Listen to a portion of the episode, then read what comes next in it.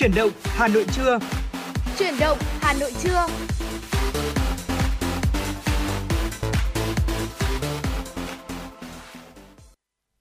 Quý vị thân giả thân mến và quý vị thính giả đang cùng ờ, chúng tôi quay trở lại và đồng hành trong khung giờ của truyền động Hà Nội trưa nay, được phát sóng trong khung giờ từ 10 đến 12 giờ hàng ngày.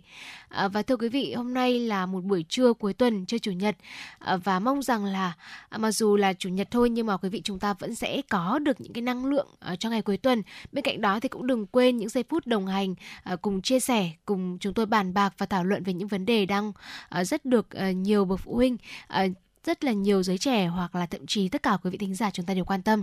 Và bên cạnh đó thì ờ, ngoài tần số 96 MHz của Đài Phát thanh Truyền Hà Nội, quý vị cũng đừng quên là chương trình của chúng tôi cũng đang được phát trực tuyến trên trang web hanoionline.vn. Thưa quý vị, trong 120 phút của chương trình, chúng tôi sẽ cập nhật những thông tin thời sự đáng chú ý gửi đến quý vị. Bên cạnh đó là những nội dung mà chúng tôi đã chuẩn bị để chia sẻ. Và trong phần 2 của chương trình thì chúng tôi sẽ gửi đến cho quý vị một tọa đàm mà phóng viên của chương trình đã thực hiện hãy ghi nhớ số điện thoại của chương trình 024 3773 6688 để chia sẻ về những vấn đề quý vị quan tâm, đồng thời là có thể gửi tặng cho bạn bè, người thân quý vị một giai điệu âm nhạc. Chúng tôi sẽ là cầu nối giúp quý vị truyền tải đi những thông điệp yêu thương đó. Và quý vị thân mến, quý vị đừng quên hotline của chương trình 024 3773 6688 của chúng tôi vẫn luôn à, sẵn sàng đồng hành cùng quý vị. Và như thường lệ à, mở đầu cho uh, những uh, cho, mở đầu cho những cái phút đầu tiên của truyền động Hà Nội trưa ờ, như thế chúng ta sẽ cùng nhau lắng nghe một uh, giai điệu âm nhạc và mời quý vị sẽ cùng chúng tôi đến với ca khúc lời chưa nói uh, qua giọng hát của Diva Trần Thu Hà. Ngay sau ca khúc này chúng tôi cũng sẽ quay trở lại và đồng hành cùng quý vị.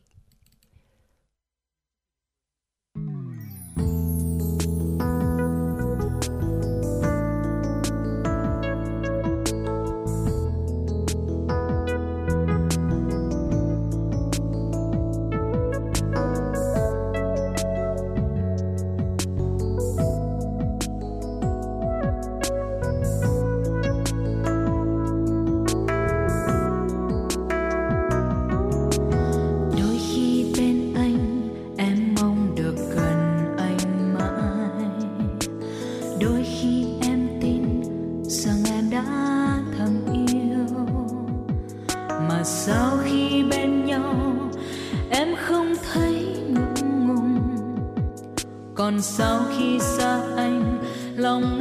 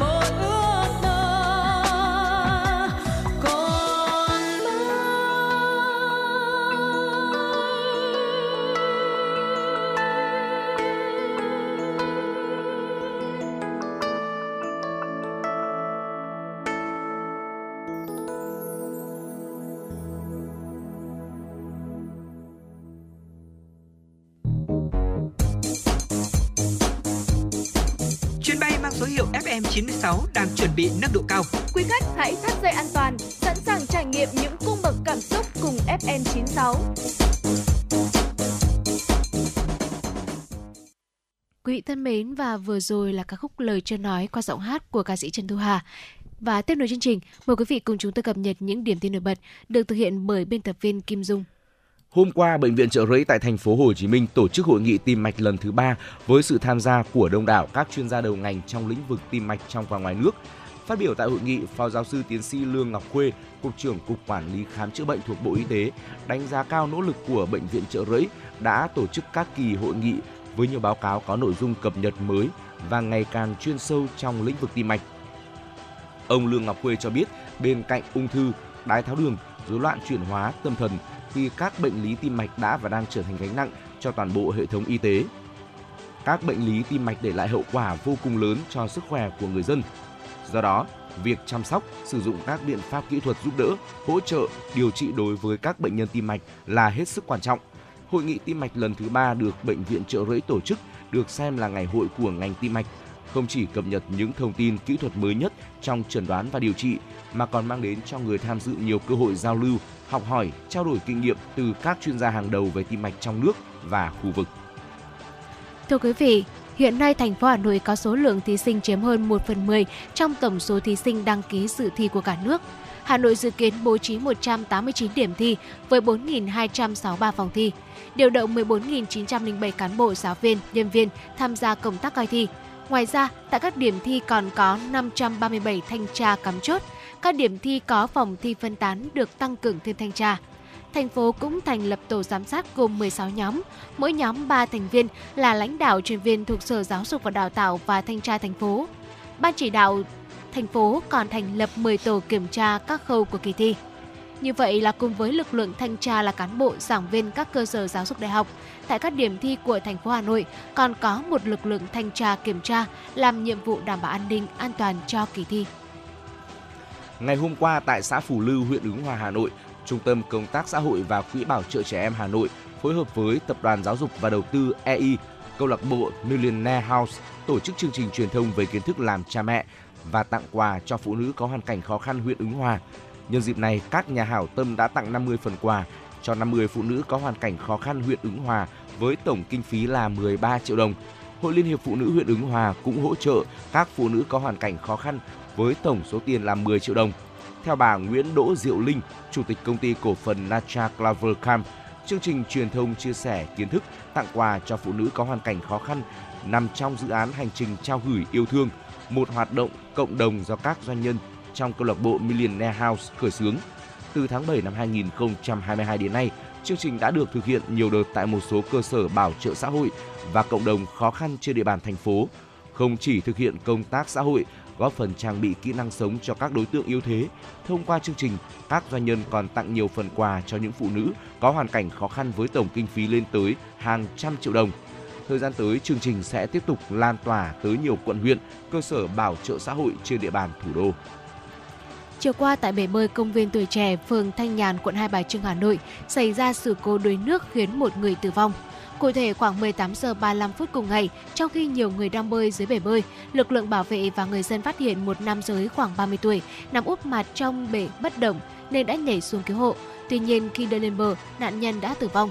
Ngay khi xảy ra vụ việc, xe cứu thương đã được huy động tới. Cơ quan chức năng cũng yêu cầu đóng cửa bể bơi phục vụ công tác điều tra. Danh tính nạn nhân cũng như nguyên nhân dẫn đến vụ việc đang được cơ quan chức năng điều tra làm rõ. Thưa quý vị, đó là một số những thông tin thời sự đáng chú ý chúng tôi cập nhật gửi đến cho quý vị. Tiếp nối chương trình sẽ là một giai điệu âm nhạc mà chúng tôi lựa chọn phát tặng cho quý vị. Mời quý vị sẽ cùng đến với ca khúc có tựa đề Giấc mơ thần tiên qua giọng hát của nữ ca sĩ Miu Lê.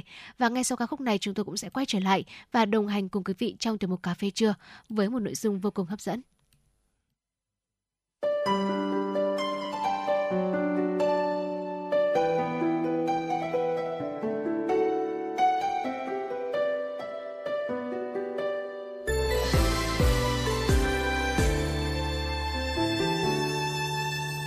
Thơ bên nhau cho ta vô tư với bao mơ mộng, biết bao tháng ngày bàn kề bên sớt chia. Những lúc lặng thầm thả tung ước mơ lên trời, bạn ơi nhớ không biết bao những kỷ niệm buồn vui cùng tôi. Tuổi thơ thân tiên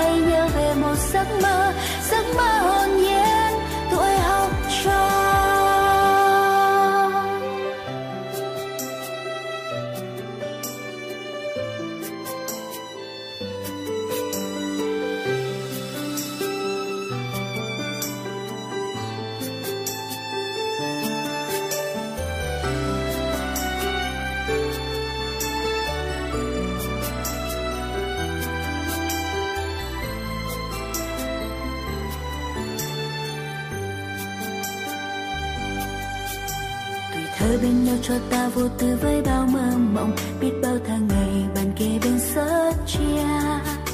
Những lúc lặng thầm thả tung ước mơ lên trời, bạn ơi nhớ không biết bao những kỷ niệm buồn vui cùng tôi.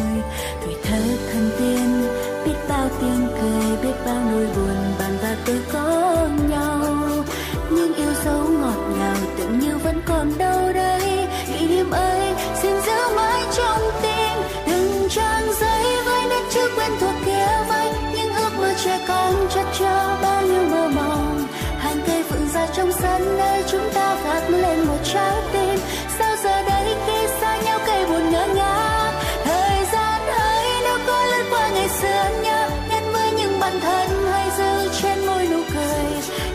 Này khi trong tim nghe vắng xa hay nhớ về một giấc mơ.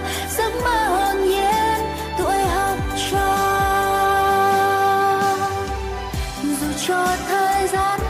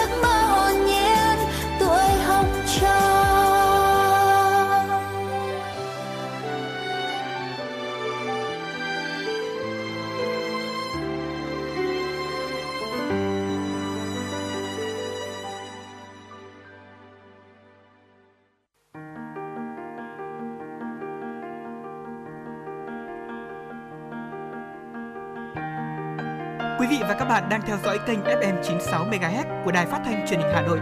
Hãy giữ sóng và tương tác với chúng tôi theo số điện thoại 024 3773 6688. FM 96 đồng hành trên mọi nẻo đường. Thưa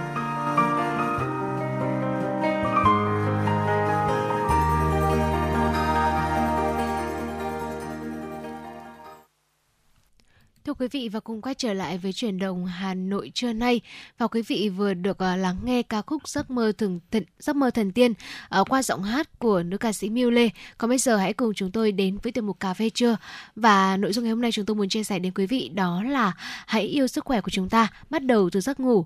À, thưa quý vị, một số người trong chúng ta có thói quen làm việc vào buổi đêm hoặc là vào sáng sáng. Nghiên cứu khoa học cũng cho thấy rằng làm việc vào ban đêm đem lại sự tập trung, nâng cao hiệu quả hơn so với ban ngày. Tuy nhiên, thức khuya lâu dài có thể đem lại nhiều ảnh hưởng khôn lường về sức khỏe. Và sau đây sẽ là một số những cái phương pháp giúp quý vị chúng ta có thể tránh thức khuya và cải thiện được chất lượng giấc ngủ của mình. Thưa quý vị, thức khuya thì có thể là ảnh hưởng được rất nhiều đến sức khỏe của chúng ta, ờ, ảnh hưởng đến cả cuộc sống và công việc nữa. Có bao giờ mà bạn cảm thấy là khó khăn và không thể rời mắt khỏi màn hình điện thoại, máy tính để đi ngủ không ạ? Hoặc là sau khi dành một ngày dài để ngủ bù rồi, bạn phải vội vã hoàn thành những công việc được giao. Đừng lo lắng, chúng tôi sẽ đưa ra một số những gợi ý để chúng ta uh, có thể là tránh thức quá khuya cũng như là cải thiện tình trạng giấc ngủ của mình. Có nhiều nguyên nhân dẫn đến rối loạn giấc ngủ khi mà công việc tồn động, chúng ta có xu hướng tận dụng hết thời gian và công sức để hoàn thành chúng trong ngày trước khi nghỉ ngơi cũng có thể là bạn đang rơi vào à, thói quen trì hoãn việc đi ngủ, thức khuya để xem phim, nghe nhạc, xem show truyền hình hoặc làm những việc mình thích. Một số người trong chúng ta có thói quen làm việc vào buổi đêm hoặc là dạng sáng. Nghiên cứu khoa học cho thấy làm việc vào ban đêm đem lại sự tập trung, nâng cao hiệu quả hơn so với ban ngày. Tuy nhiên thì thức khuya lâu dài có thể đem lại nhiều ảnh hưởng khôn lường về sức khỏe. Sau đây là một số phương pháp giúp cho bạn tránh thức khuya và cải thiện chất lượng giấc ngủ của mình. Đầu tiên đó là hãy chú ý đến bố trí hệ thống ánh sáng trong nhà. Ánh sáng có ảnh hưởng nhất định đối với chất lượng giấc ngủ của chúng ta. Một phòng ngủ được thiết kế đón nắng sớm sẽ giúp bạn dễ dàng thức dậy vào buổi sáng hơn, đồng nghĩa với việc bạn phải đi ngủ sớm hơn vào buổi tối. Thời gian đón nắng hợp lý là trong khoảng 45 phút đến 1 tiếng mỗi buổi sáng. À, nếu không có đầy đủ ánh sáng tự nhiên, bạn có thể bố trí hệ thống đèn phù hợp, ví dụ như là đèn UV hoặc là đèn dạng hộp có độ tỏa sáng nhẹ nhàng.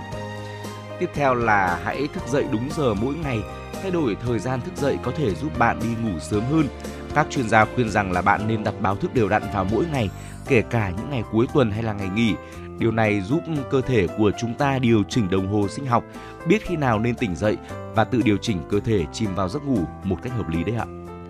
Và điều thứ ba đó là hãy lưu ý điều chỉnh thời gian hợp lý. À, thay vì là cố gắng đi ngủ sớm hơn thường ngày, quý vị chúng ta có thể điều chỉnh từ từ lại giờ đi ngủ của mình. Và nếu đã quen với việc thức khuya, quý vị chúng ta nên điều chỉnh giờ đi ngủ sớm dần dần, mỗi ngày sớm hơn 15 phút để có thể từ từ thay đổi. Bên cạnh đó cũng hãy lưu ý rằng ờ, không nên uống trà và cà phê vào buổi tối. Lý do, caffeine có thể ảnh hưởng đến giấc ngủ của chính chúng ta. Caffeine có trong nhà, à, có trong trà, cà phê, soda có thể ngăn chặn tác dụng của adenosine, một chất hóa học trong cơ thể tự sản sinh để giúp chúng ta rơi vào giấc ngủ. Và nếu quý vị chúng ta thường xuyên lâm vào trạng thái khó ngủ, mất ngủ, quý vị nên hạn chế các thức uống chứa caffeine vào buổi đêm. Và nếu quý vị không thể sống thiếu caffeine, quý vị có thể là từ từ cắt giảm lượng caffeine trong ngày bằng cách là cân chỉnh lại khoảng nghỉ giữa các cốc cà phê là 6 tiếng và không uống cà phê trước giờ đi ngủ khoảng 6 tiếng. Khi mà cần tìm gì đó để nhấm nháp vào buổi tối, quý vị chúng ta có thể lựa chọn uống sữa ấm hoặc là các loại trà thảo mộc, trà hoa cúc chẳng hạn. Ở đây đây đều là những cái loại thức uống để giúp chúng ta đi sâu vào giấc ngủ hơn. Ừ, và tiếp theo là chúng ta hãy lưu ý hạn chế ánh sáng xanh nhé. Xem TV này, lướt điện thoại hay là máy tính bảng, laptop trước khi ngủ có thể khiến chúng ta khó lòng tiến vào trạng thái ngủ sâu. Hãy loại bỏ ánh sáng bao gồm ánh sáng xanh từ các thiết bị điện tử. Đây là một cách bảo vệ và cũng là báo hiệu cho não bộ của chúng ta rằng là trời đã tối rồi, đến lúc ta cần nghỉ ngơi. Tốt nhất là hãy tắt các thiết bị điện tử trong nhà ờ, trước khi đi ngủ khoảng 2 tiếng. Đồng thời là hãy vận động nhẹ nhàng một chút. Tập thể dục vào ban ngày có thể giúp bạn dễ ngủ hơn vào ban đêm. Các nghiên cứu cho thấy là hoạt động thể dục buổi sáng như đi bộ nhanh, nâng tạ, tập yoga giúp cải thiện tuần hoàn máu, cải thiện các vấn đề về tim mạch, huyết áp, từ đó giúp bạn chìm vào giấc ngủ sâu, nhẹ nhàng hơn. Tuy nhiên thì bạn không nên tập thể dục với cường độ mạnh trước khi đi ngủ. Điều này có thể làm chậm thời gian bắt đầu giấc ngủ của bạn đấy ạ. Và bên cạnh đó quý vị cũng hãy lưu ý đến ờ, nhiệt độ phòng bởi vì nhiệt độ phòng cũng có ờ, một tác dụng đến giấc ngủ của chúng ta. Ờ, nhiệt độ phòng có liên quan đến việc điều hòa giấc ngủ. Khi ngủ, cơ thể sẽ tự động hạ thấp nhiệt độ và quý vị sẽ bắt đầu cảm thấy buồn ngủ hơn. Vì vậy, việc giữ cho phòng ngủ mát mẻ có thể giúp chúng ta ngủ ngon hơn. Nhiệt độ lý tưởng cho phòng ngủ là trong ờ, 15 đến 5 độ C hoặc là trong khoảng ờ, 18,3 độ C. Đây được xem là nhiệt độ phù hợp để chúng ta có thể duy trì được một giấc ngủ vừa ngon lại vừa sâu.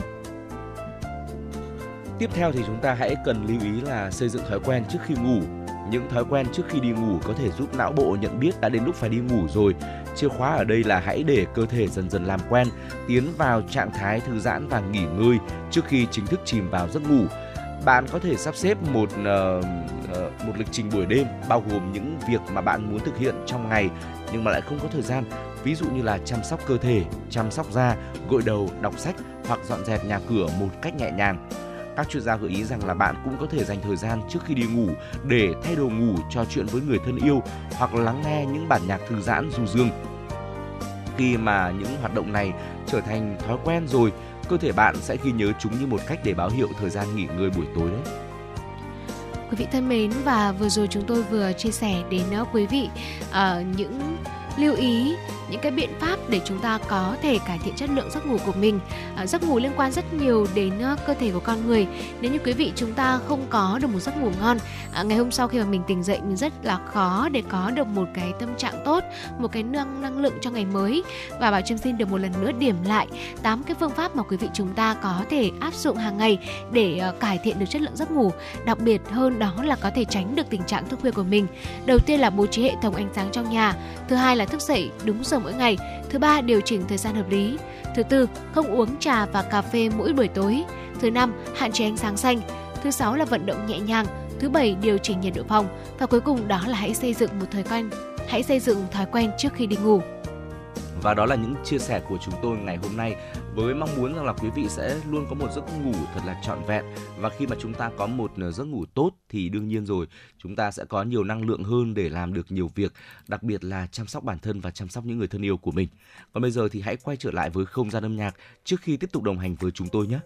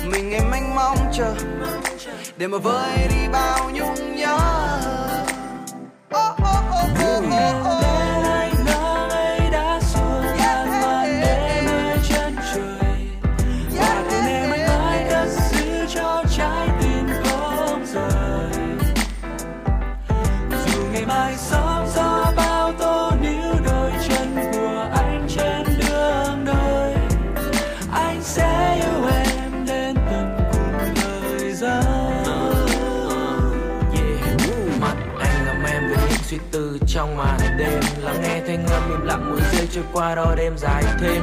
Em thì đang ngồi yên biết đâu đang mơ giấc mơ thân tiên. Về nơi chỉ có chúng ta, đâu đó không có âu lo muộn phiền. Và anh đến từng hơi thở em được bàn tay lên vén tóc. Nhìn thật kỹ khuôn mặt nhiều lần đẹp vào vai anh bật khóc. Nghe nhịp đập con tim về anh và lần nghẹn ngào thổn thức. Những năm đã qua bỗng nhiên nhưng chỉ mới là thoáng qua một chốc. Này bình minh thầm thò đâu đó phía bên ngoài cánh cửa riêng hôm nay có thể đến muộn để em bình yên thêm chút nữa. Cuộc đời này vàng vàng ngọc ngà với người có quý ra đến mấy. Cho tôi đổ để thêm mấy phút em đang say giấc trong vòng tay. Em đến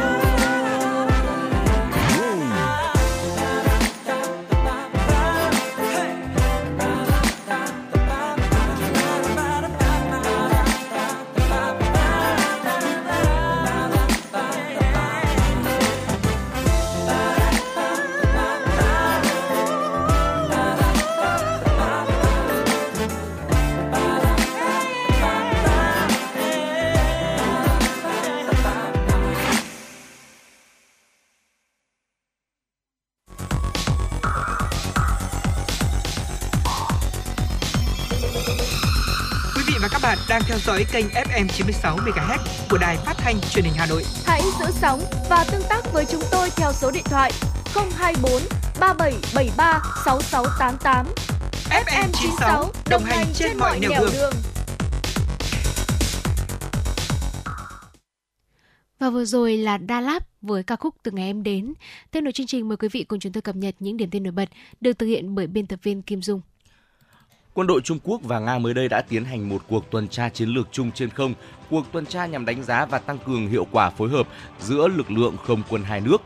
Theo người phát ngôn của Bộ Quốc phòng Trung Quốc, Trương Hiểu Cương, đây là cuộc tuần tra chiến lược trên không thứ 6 do quân đội Trung Quốc và Nga cùng tổ chức và thực hiện kể từ năm 2019. Người phát ngôn Bộ Quốc phòng Trung Quốc khẳng định hoạt động này không nhằm vào bất kỳ bên thứ ba nào và không liên quan đến tình hình toàn cầu hoặc khu vực hiện nay. Tổ chức Y tế Thế giới WHO cho biết đang theo dõi các loài siro ho nhiễm độc có khả năng gây chết người ở trẻ em. Hiện Tổ chức Y tế Thế giới cũng đang hợp tác thêm 6 quốc gia nữa để điều tra về các loại thuốc có hại cho trẻ em. Trường nhóm của Tổ chức Y tế Thế giới về các sự cố thuốc giả và kém chất lượng đã từ chối nêu tên 6 quốc gia mới mà tổ chức này đang hợp tác, với lý do các cuộc điều tra vẫn đang được tiến hành. Trước đó các loại siro được phát hiện bán tại Gambia, Uzbekistan, Micronesia và quần đảo Marshall. Một số chuyên gia sản xuất dược phẩm cho rằng một số nhà sản xuất đã thay thế chất protilinin, glycol thường được sử dụng trong siro ho bằng các chất độc khác vì những chất này có giá thành rẻ hơn. Đây cũng được cho là nguyên nhân dẫn đến cái chết của hơn 300 trẻ em ở nhiều nước.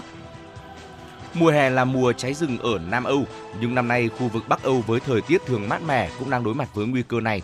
Lượng mưa thấp và nhiệt độ gia tăng đã dẫn đến tình trạng khô hạn nghiêm trọng ở Bắc Âu, làm dấy lên lo ngại tái diễn thảm họa của mùa hè năm 2018 khi cháy rừng hoành hành ở Thụy Điển. Hiện nay ở Na Uy, Thụy Điển, Đan Mạch, Phần Lan đã bùng phát các đám cháy rừng nhỏ. Nhiều quốc gia Bắc Âu đã phải ban bố cảnh báo cháy rừng. Các chuyên gia lo ngại tình hình có thể xấu đi nếu lượng mưa không tăng đáng kể trong những tuần tới, cho rằng hiện còn quá sớm để kết luận biến đổi khí hậu là nguyên nhân, nhưng rõ ràng trái đất ấm lên đang làm tăng nguy cơ cháy rừng ở Bắc Âu. Ngôi làng có tên là Brisen tại Thụy Sĩ đã thoát khỏi cảnh bị vùi lấp bởi một trận lở đá lớn trong gang tấc. Giật may là cư dân của ngôi làng này cũng đã được yêu cầu sơ tán từ tháng trước.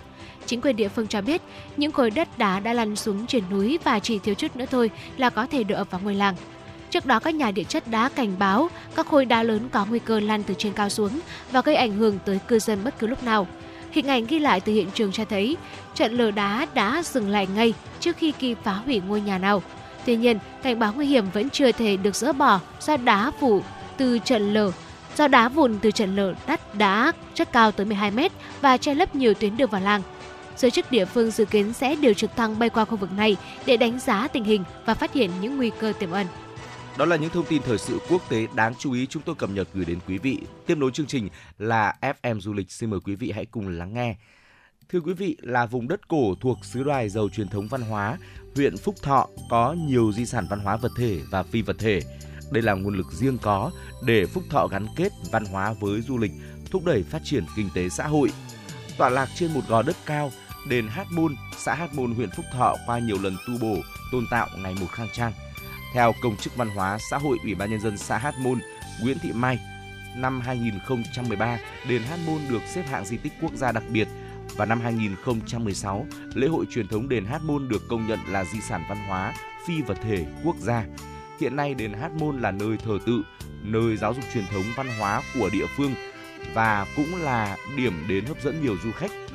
Tính đến nay thì Phúc Thọ có 105 trên 201 di tích được xếp hạng, trong đó có 3 di tích quốc gia đặc biệt, 45 di tích quốc gia, 57 di tích cấp thành phố. Nhiều di tích có hàng trăm năm và chứa đựng nhiều giá trị lịch sử văn hóa như di tích đình Hạ Hiệp, xã Liên Hiệp, đình Tường Phiêu, xã Tích Giang, chùa Bà Tề, xã Hiệp Thuận. Đây là những di sản văn hóa đặc biệt quan trọng mang dấu ấn quê hương. Phúc Thọ còn là một vùng đất giàu truyền thống khoa bảng.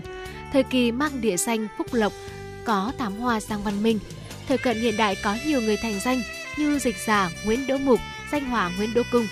Phúc Thọ cũng có nhiều người con ưu tú là những chính trị gia, tướng lĩnh, nhà văn, nhà báo, nhà giáo thể thức nổi tiếng như đồng chí Khuất Duy Tiến, Phó Bí thư Thành ủy, Chủ tịch Ủy ban Hành chính kháng chiến thành phố Hà Nội thời kỳ chống Pháp, đồng chí Lê Hiền Mai, một trong chín người được phong tướng đầu tiên của Quân đội Nhân dân Việt Nam. Phó Chủ tịch Ủy ban Nhân dân huyện Phúc Thọ Kiều Trọng Sĩ cho biết, dòng chảy di sản văn hóa không chỉ mang giá trị tinh thần, giáo dục truyền thống quê hương cho các thế hệ người dân nơi đây, mà còn là một nguồn lực thúc đẩy kinh tế xã hội thông qua việc gắn kết di sản văn hóa với phát triển du lịch. Huyện đã xây dựng dự án dự thảo đề án bảo tồn và phát huy giá trị di sản văn hóa gắn với phát triển du lịch trên địa bàn huyện Phúc Thọ giai đoạn 2022-2025 và những năm tiếp theo. Trong đó ưu tiên đầu tư xây dựng các điểm du lịch, lập hồ sơ đề nghị Ủy ban nhân dân thành phố công nhận điểm du lịch Hát Môn, điểm du lịch Tích Giang, điểm du lịch Hiệp Thuận. Xã Tích Giang có ngôi đình cổ tường phiêu, Bí thư Đảng ủy xã Tích Giang Cấn Văn Hồng cho biết, xã đã chuyển đổi cơ cấu cây trồng trở thành vùng chuyên canh hoa tập trung quy mô lớn để phát triển du lịch gắn với di sản văn hóa. Đây sẽ là hướng đi được xã tiếp tục chú trọng trong thời gian tới.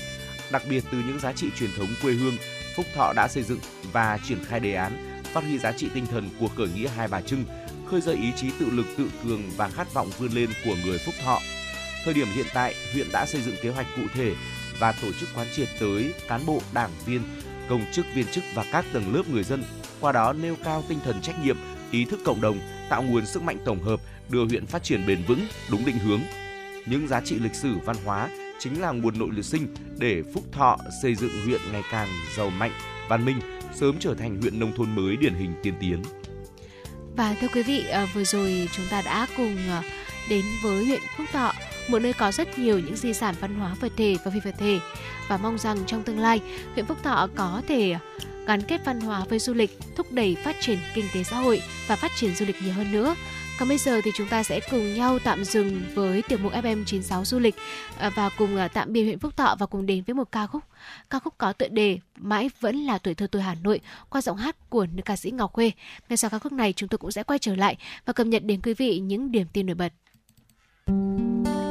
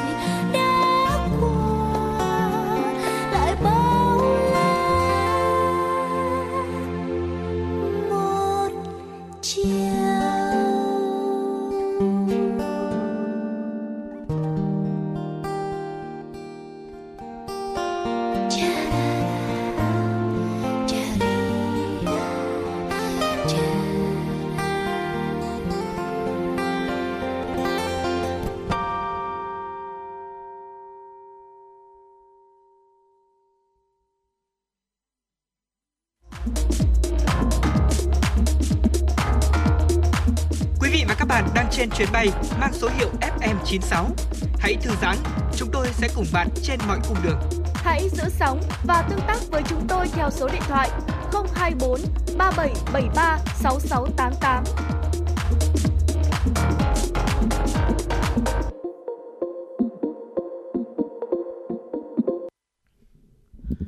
Tiếp nối chương trình là những thông tin thời sự đáng chú ý mời quý vị cùng lắng nghe. Tối qua, Ủy viên Bộ Chính trị, Phó Bí thư Quân ủy Trung ương, Bộ trưởng Bộ Quốc phòng, Đại tướng Phan Văn Giang đã đến thủ đô đã đến thủ đô New Delhi thăm chính thức Ấn Độ. Dự kiến Bộ trưởng Phan Văn Giang sẽ dự lễ đón và hội đàm với Bộ trưởng Bộ Quốc phòng chủ nhà Ranath Singh trong ngày 19 tháng 6. Cuộc họp nhằm thúc đẩy hợp tác quốc phòng giữa hai nước. Trong chuyến thăm chính thức hai ngày tới Ấn Độ của Bộ trưởng Quốc phòng Phan Văn Giang, hai bên cũng sẽ trao đổi quan điểm về các vấn đề khu vực và toàn cầu cùng quan tâm.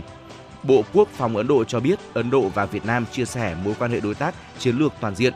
Trong đó, quan hệ quốc phòng song phương là một trong những trụ cột quan trọng của mối quan hệ đối tác này. Các cam kết quốc phòng giữa hai nước góp phần đa dạng hóa các liên kết trên phạm vi rộng, tập trung trong các lĩnh vực như trao đổi quân sự, các chuyến thăm cấp cao, hợp tác đào tạo và xây dựng năng lực, hoạt động cập cảng và các cuộc diễn tập song phương. Tối qua tại quảng trường Đại đoàn kết thành phố Pleiku, Tổng cục Thể dục Thể thao Bộ Văn hóa Thể thao và Du lịch phối hợp với Ủy ban nhân dân tỉnh Gia Lai tổ chức hội thi thể thao các dân tộc thiểu số toàn quốc lần thứ 13, khu vực 2 năm 2023. Hội thi năm nay quy tụ gần 500 vận động viên của 13 địa phương có đồng bào dân tộc thiểu số sinh sống ở khu vực phía Nam từ thành phố Đà Nẵng, bao gồm Phú Yên, Lâm Đồng, Ninh Thuận, Bình Phước, Sa Lai, Quảng Nam, Con Tum, Khánh Hòa, Đắk Nông, Bà Rịa Vũng Tàu, Bình Định, Đắk Lắk và Quảng Ngãi. So với hội thi lần thứ 12 được tổ chức ở tỉnh Quảng Ngãi vào năm 2022, giải lần này đã có thêm đoàn Bà Rịa Vũng Tàu. Tại hội thi năm nay, các vận động viên tranh tài ở 7 môn bao gồm Việt xã, bóng đá nam, bóng chuyển nam nữ, bắn nỏ, cà kheo, đẩy gậy và kéo co.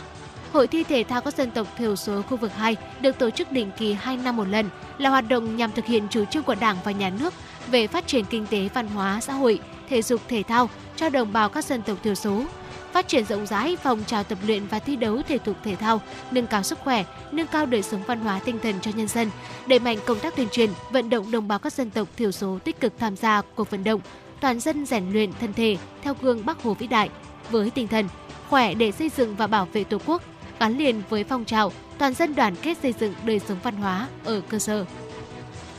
Công an quận Tây Hồ, Hà Nội vừa ra quyết định xử phạt hành chính đối với ông NVS ở phường Phú Thượng, quận Tây Hồ về hành vi chia sẻ thông tin bịa đặt gây hoang mang trong nhân dân.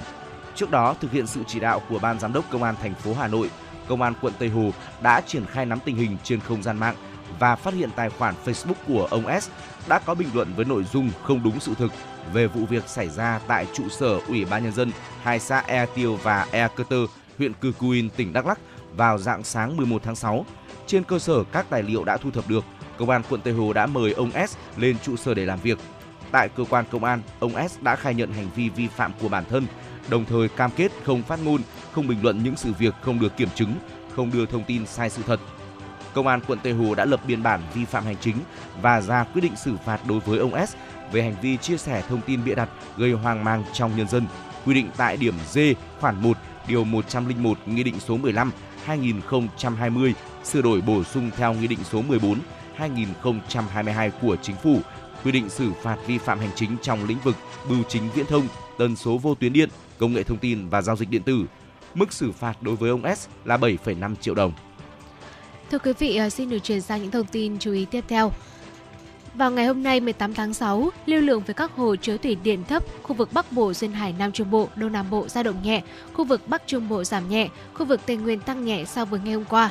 Như vậy là mực nước ở hồ chứa thủy điện khu vực Bắc Bộ, Tây Nguyên tăng nhẹ, khu vực Duyên Hải, Nam Trung Bộ, Đông Nam Bộ mực nước dao động nhẹ, khu vực Bắc Trung Bộ giảm nhẹ so với ngày hôm qua, mực nước vẫn ở mực nước thấp so với ngày hôm qua. Thưa quý vị, một phần nguyên nhân mực nước các hồ thủy điện phía Bắc Bộ và Tây Nguyên tăng nhẹ là do đêm qua và sáng sớm nay 18 tháng 6, ở khu vực Bắc Bộ, Tây Nguyên và Nam Bộ có mưa rào và rông, cục bộ có mưa to đến rất to. Và cũng theo Cục Kỹ thuật An toàn và Môi trường, lưu lượng mực nước tại các hồ thủy điện thấp, dự báo lượng nước về các hồ trong thời gian tới chưa cao. Các nhà máy thủy điện khu vực Bắc Bộ, Bắc Trung Bộ chủ yếu điều tiết nước, đảm bảo sông chảy tối thiểu, phát điện cầm chừng để đảm bảo an toàn tổ máy khi vận hành khó đáp ứng phát điện theo quy trình vận hành hồ chứa tại thời kỳ này. Và cũng theo dự báo tình hình thủy văn của Cục Kỹ thuật An toàn và Môi trường, lưu lượng nước về hồ 24 giờ tới tại các hồ tại khu vực Bắc Bộ, Tây Nguyên, Đông Nam Bộ sẽ tăng nhẹ. Khu vực Bắc Trung Bộ, Duyên Hải, Nam Trung Bộ dao động nhẹ ở mực nước thấp. Tại khu vực Bắc Bộ nên tập trung các nhà máy thủy điện lớn nhất cả nước. Hôm nay dự báo các hồ thủy điện lưu lượng về hồ thấp dao động nhẹ so với ngày hôm qua. Và cũng theo Trung tâm Dự báo Khí tượng Thủy văn Quốc gia, dự báo vào chiều tối và đêm nay 18 tháng 6, tại khu vực Bắc Bộ, riêng khu Đông Bắc ngày và đêm 18 tháng 6 sẽ có mưa rào và rông, cục bộ có mưa to đến rất to với lượng mưa từ 20 đến 50 mm, có nơi trên 80 mm và đây được coi là một tín hiệu đáng mừng cho các hồ thủy điện trên cả nước vào ngày 18 tháng 6. Và vừa rồi là những thông tin có trong truyền động Hà Nội trưa nay. Và trước khi cùng chúng tôi đến với tiểu mục khám phá thế giới, hãy cùng chúng tôi thư giãn trong không gian âm nhạc. Mời quý vị sẽ cùng đến với ca khúc Cho tôi lang thang qua giọng hát của Ngọt và Đen. Ngay sau ca khúc này chúng tôi cũng sẽ trở lại và đồng hành cùng quý vị.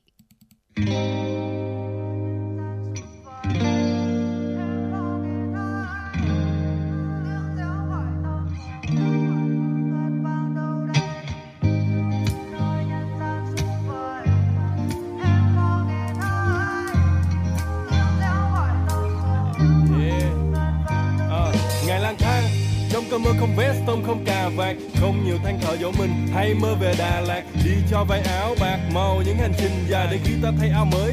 Nhìn lại đã thành hình hài và không có đường nào khó. Chỉ có chân ngại lối xa, cuối con đường dần ló, mặt trời lên, xua màn tối qua. Nắng ấm ta màu đời, mai ta mọc thành cây cao. Và khi gió rút ca cội nguồn, ôi mình hôm qua đây sao? Vẫn bước đi cười trên môi làm giấy thông hành. Gói ghém câu ca và trong hành trang vì chúng nó thấy không đành. Chất thêm chút bình, yên gói lại bằng tình. Duyên ta đi tìm mắt bà đời vì chỉ từ trong cơn bão mới nhẹ lòng mình. Yên cho riêng ta lang thang thôi để nhạc đời không lạc điệu. Lòng người sâu vời như bầu trời ai đó đạt liệu. Xa bao nhiêu, giữa con đường nắng vắng tan hoang và ngày nào còn khác thì ngày đó ta còn lang thang.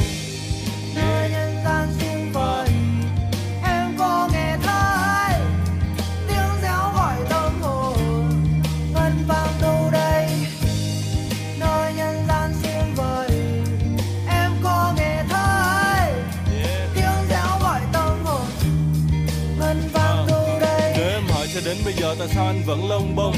Vì anh muốn khoác vội lên mình cho tâm hồn đỡ tồng ngồng. Vì cuộc đời này công bằng, không chỉ một lần để sống. Người ta mơ nhà, mơ cửa, còn anh mơ núi, mơ sông. Rồi cũng sẽ đến một ngày tóc như mây mờ trắng xóa. Rồi sẽ tiếc khi trở về già tuổi đời bây giờ ngắn quá. Thanh xuân ngủ vừa trăng ấm, đời như mãi mùa đông.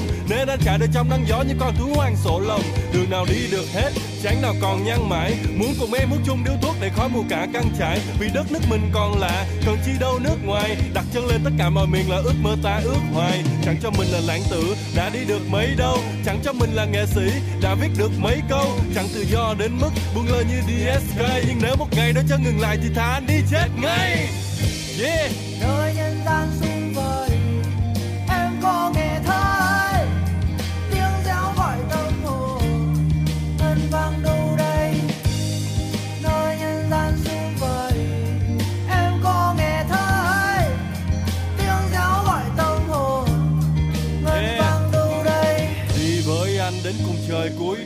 và để nếm yêu thương không dùng lời muối mật mình. Sống chẳng từ cao hay việc gì phải cúi mặt. À, đi đi em còn do dự trời tối mất.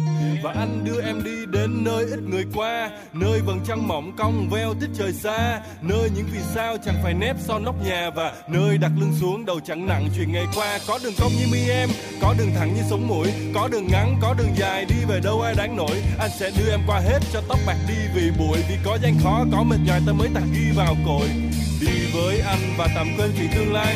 Giờ đây quan trọng với anh là tóc em còn đương dài môi em còn nồng thắm và mắt em như sương mai. Đi thật xa để khi trở về còn biết mình thương ai cho tôi đi theo với tôi đi theo. nơi em đi về. Về nơi đẹp trời hơn tràn đầy đam mê. Tôi quên đi năm tháng yêu thương không còn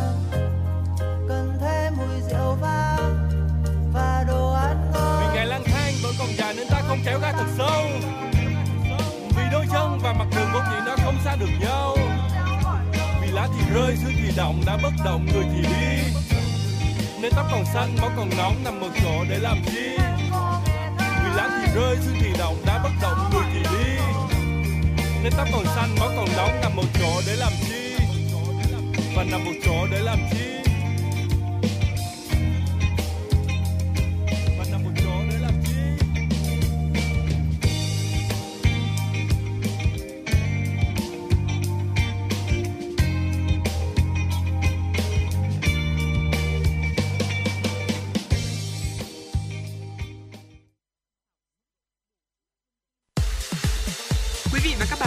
Chuyến bay mang số hiệu FM96.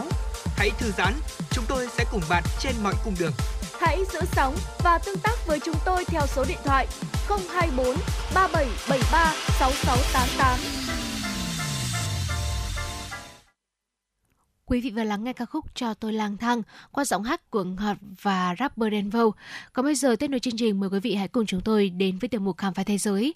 Và ngày hôm nay mời quý vị cùng chúng tôi đến với một nơi được xem là đối lập với nữ nhi quốc. À, đây là một nơi mà chỉ có đàn ông sinh sống, cấm nữ giới lui tới và khách du lịch ghé trà ghé thăm đây cũng phải cần kiểm tra giới tính. À, nếu như quý vị chúng ta đã từng xem Tây Du Ký hoặc là đọc bộ truyện này cũng sẽ nhận biết được ở trong bộ truyện này có tồn tại một đất nước không có đàn ông, chỉ có đàn bà và trẻ em. Ở trong thế giới thực tại của chúng ta cũng có một vùng đất ờ, nhưng mà lại trái ngược lại hoàn toàn, nghĩa là nơi đây chỉ có toàn đàn ông sinh sống và tuyệt nhiên không hề có bóng hình của một người phụ nữ nào. Và thưa quý vị, ở vùng đất kỳ lạ này thì ngay cả động vật giống cái cũng bị cấm. Loài động vật giống cái tồn tại là gà mái và mèo. Bởi gà đẻ trứng nhằm cung cấp thực phẩm, còn mèo thì để bắt chuột. Đến đây thì bạn đã hình dung ra vùng đất của những người đàn ông sẽ thế nào chưa ạ? Núi Athos, nơi mệnh danh là xứ sở của những người đàn ông. Ngọn núi xinh đẹp này nằm ở đông bắc Hy Lạp. Nơi đây chỉ có diện tích khoảng 335 km vuông và là nơi sinh sống của cộng đồng các cư dân Kitô giáo từ khoảng thế kỷ thứ 9. Đây là vùng đất thiêng liêng được mệnh danh là bán đảo thánh bởi từ xưa kia những tín đồ tôn giáo đã đến đây tu luyện.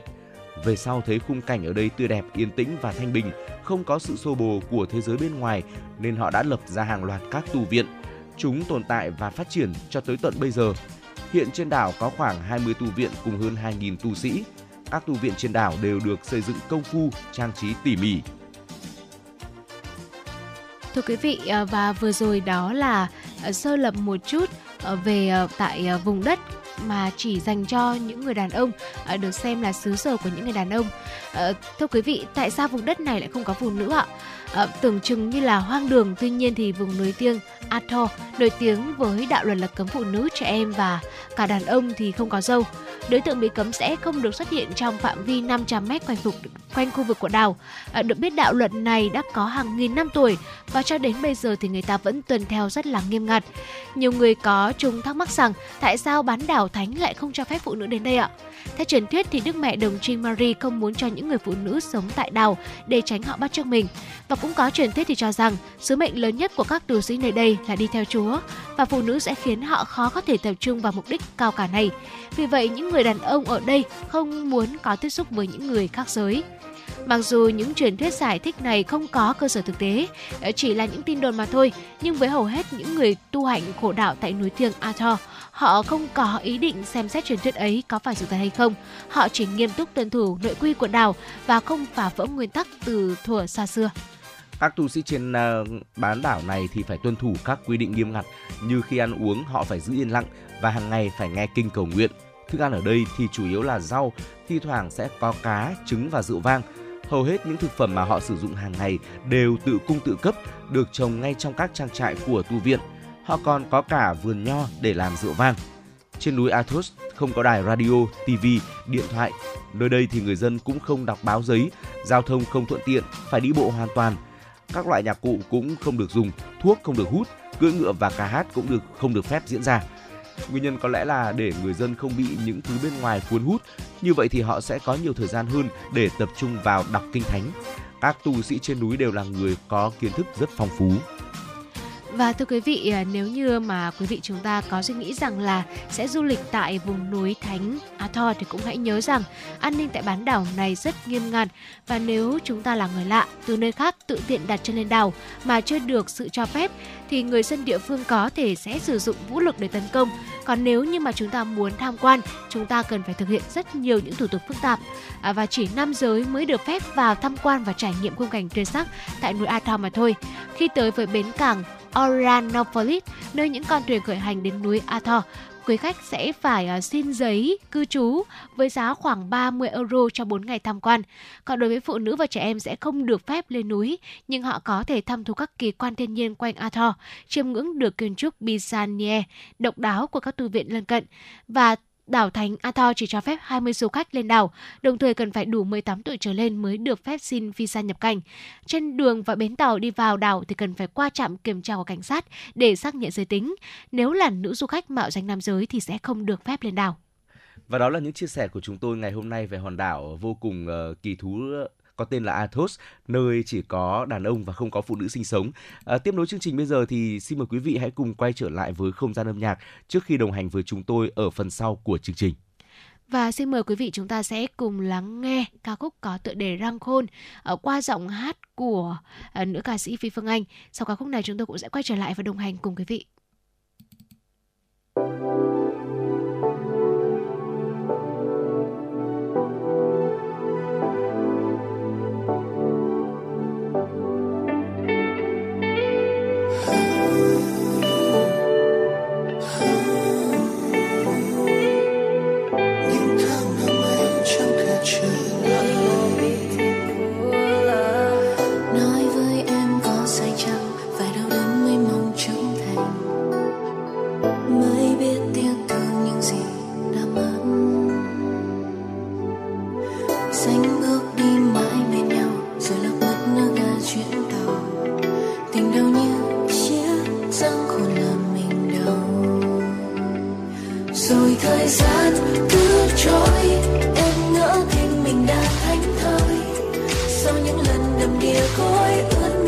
khóe môi. Rồi khi anh nhắc tên em đã dặn lòng không nghĩ đến đến anh. Người em không thể nào quên. Nếu như em gặp ai, lúc hai ta đã trưởng thành, biết yêu thương mộng manh.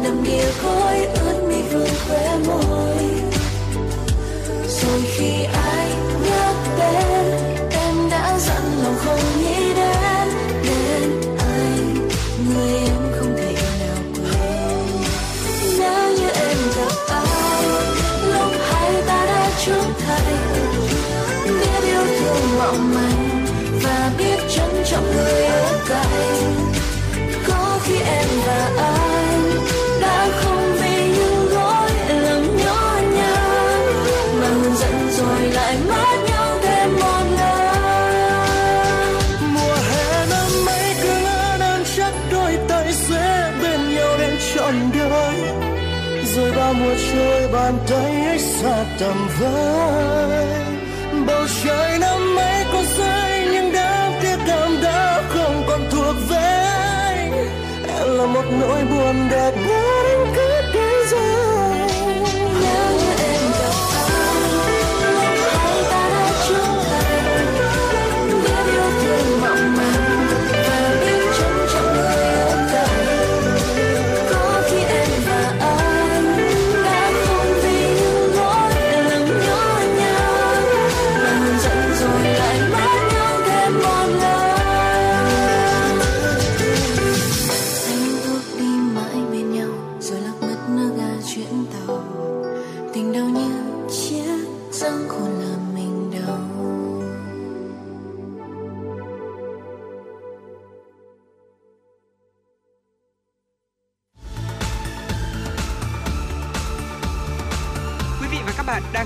kênh FM 96 MHz của đài phát thanh truyền hình Hà Nội. Hãy giữ sóng và tương tác với chúng tôi theo số điện thoại 024 3773 6688. FM 96 đồng hành trên mọi nẻo đường. đường.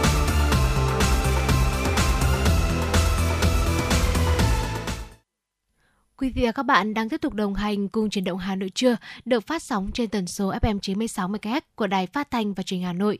Chương trình của chúng tôi cũng đang được phát trực tuyến trên trang web hanoionline.vn. Và thưa quý vị, chương trình của chúng tôi được phát trực tiếp với chủ đề về tin tức âm nhạc. Quý vị hãy giữ sóng và tương tác với chúng tôi có live của chương trình 024 3773 6688. Còn ngay bây giờ, chúng tôi xin mời quý vị sẽ cùng đến với một số tin tức cập nhật đáng chú ý. Trong tuần tới, dự luật phòng thủ dân sự sẽ được các đại biểu Quốc hội cho ý kiến. Nhiều quy định trong dự luật này được các đại biểu Quốc hội và cử tri quan tâm, trong đó hợp nhất ban các ban chỉ đạo về phòng thủ dân sự và phòng chống thiên tai hay đề xuất thành lập quỹ phòng thủ dân sự. Mỗi năm trung bình Việt Nam đón khoảng 10 cơn bão và áp thấp nhiệt đới, chưa kể các hình thức thiên tai khác như lũ lụt, hạn hán. Tuy nhiên để ứng phó với các loại hình thiên tai này, hiện có tới 3 cơ quan cùng được giao thực hiện nhiệm vụ là Ban chỉ đạo phòng thủ dân sự quốc gia, Ban chỉ đạo quốc gia về phòng chống thiên tai và Ủy ban quốc gia ứng phó sự cố thiên tai, tìm kiếm cứu nạn. Do đó, dự thảo luật phòng thủ dân sự đề xuất hợp nhất ba cơ quan này và Bộ Quốc phòng sẽ là cơ quan thường trực ban chỉ đạo. Các sự cố thảm họa thường xảy ra bất ngờ khó dự đoán, khó dự phòng ngân sách khắc phục. Do đó, việc có sẵn nguồn lực để chủ động ứng phó sẽ tận dụng được thời điểm vàng để giảm thiểu thiệt hại. Vì vậy, phương án lập quỹ phòng thủ dân sự, một quỹ tài chính nhà nước ngoài ngân sách theo dự thảo luật phòng thủ dân sự nhận được nhiều ý kiến đồng tình. Những trận bão, nắng hạn lịch sử liên tiếp được xác lập.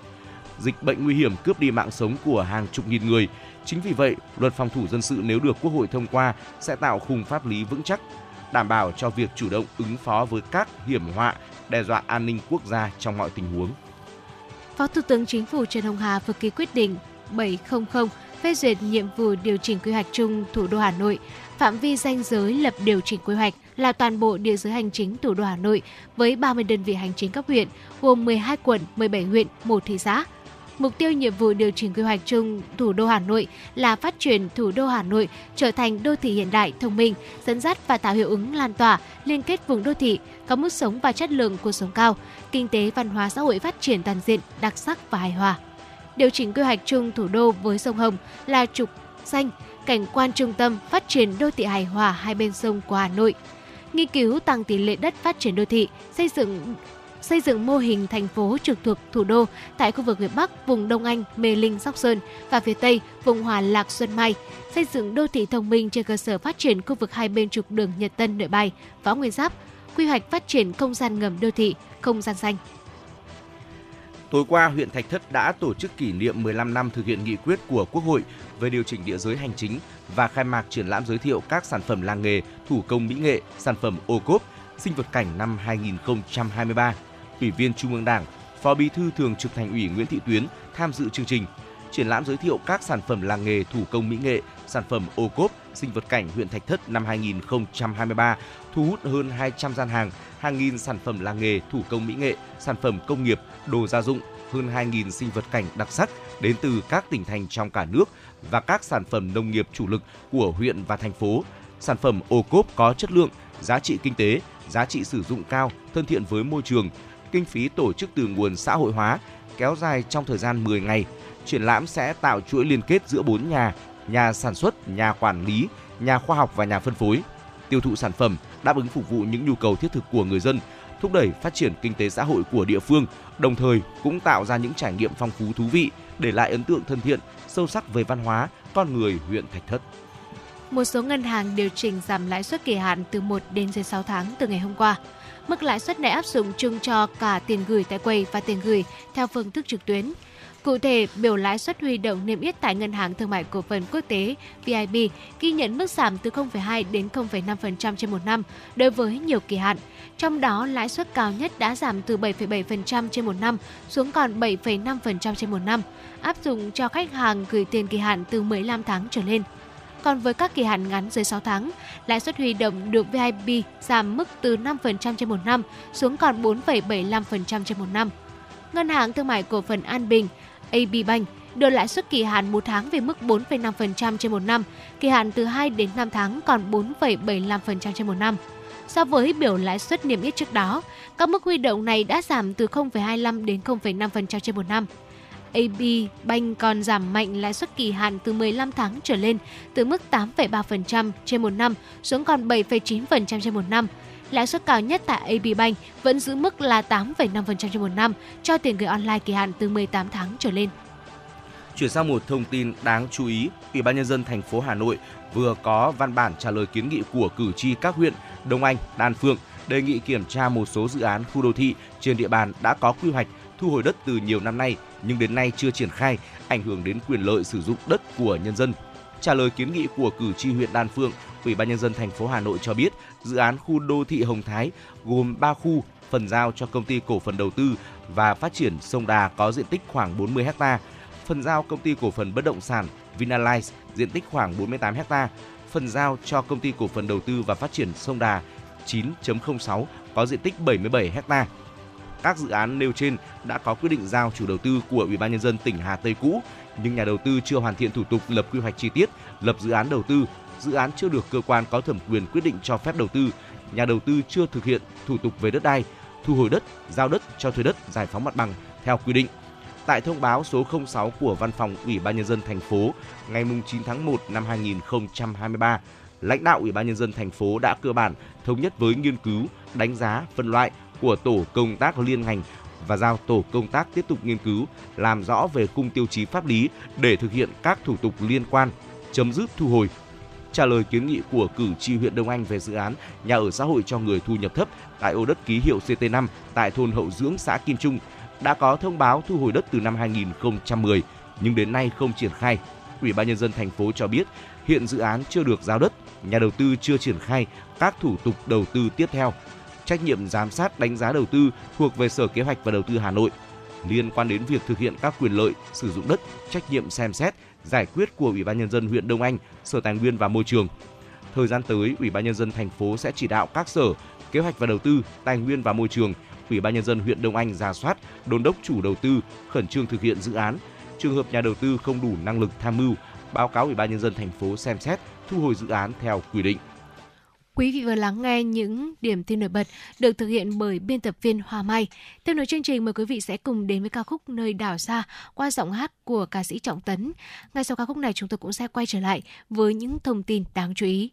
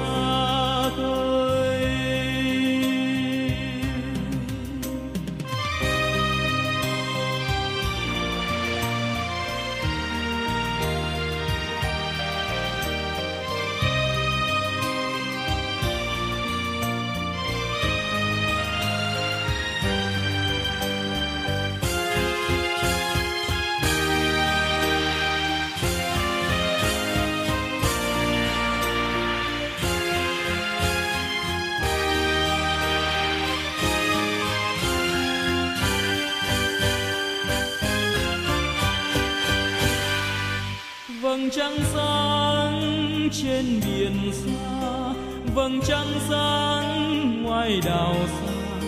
Và nghe tiếng ngân nga du lòng ta bao lời ca quê nhà. Đây trường sa, kia hoàng sa, quần đảo tím hiên ngang thiên hùng ca người sáng tháng năm con tàu quen sóng cả quen gió biển, nước da màu nắng tươi giòn thêm anh thép. Cánh chim hải âu bốn mùa về cùng anh vui xa khơi cánh trắng là kỷ niệm anh gửi về tặng em. Đây súng khoác trên vai trăng đầu núi soi hình anh đang đứng đó. Nhắn về đất liền canh buồm chờ đầy tin yêu. Sóng du mối tình đầy thủy thủ càng thêm yêu. Đây con tàu xa thôi đây con tàu xa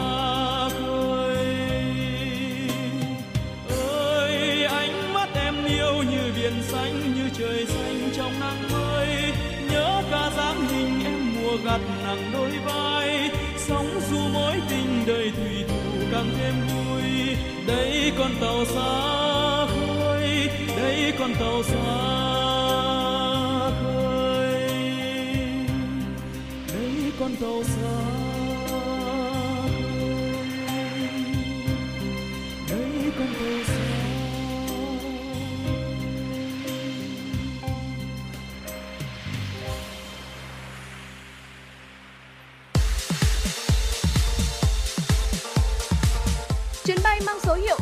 FM96 chuẩn bị nâng độ cao.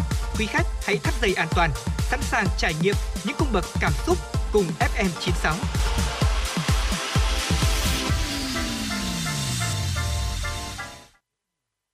Quý vị thân mến và vừa rồi là ca khúc Nơi đảo xa, một sáng tác của nhạc sĩ Thế Song qua giọng hát của ca sĩ Trọng Tấn.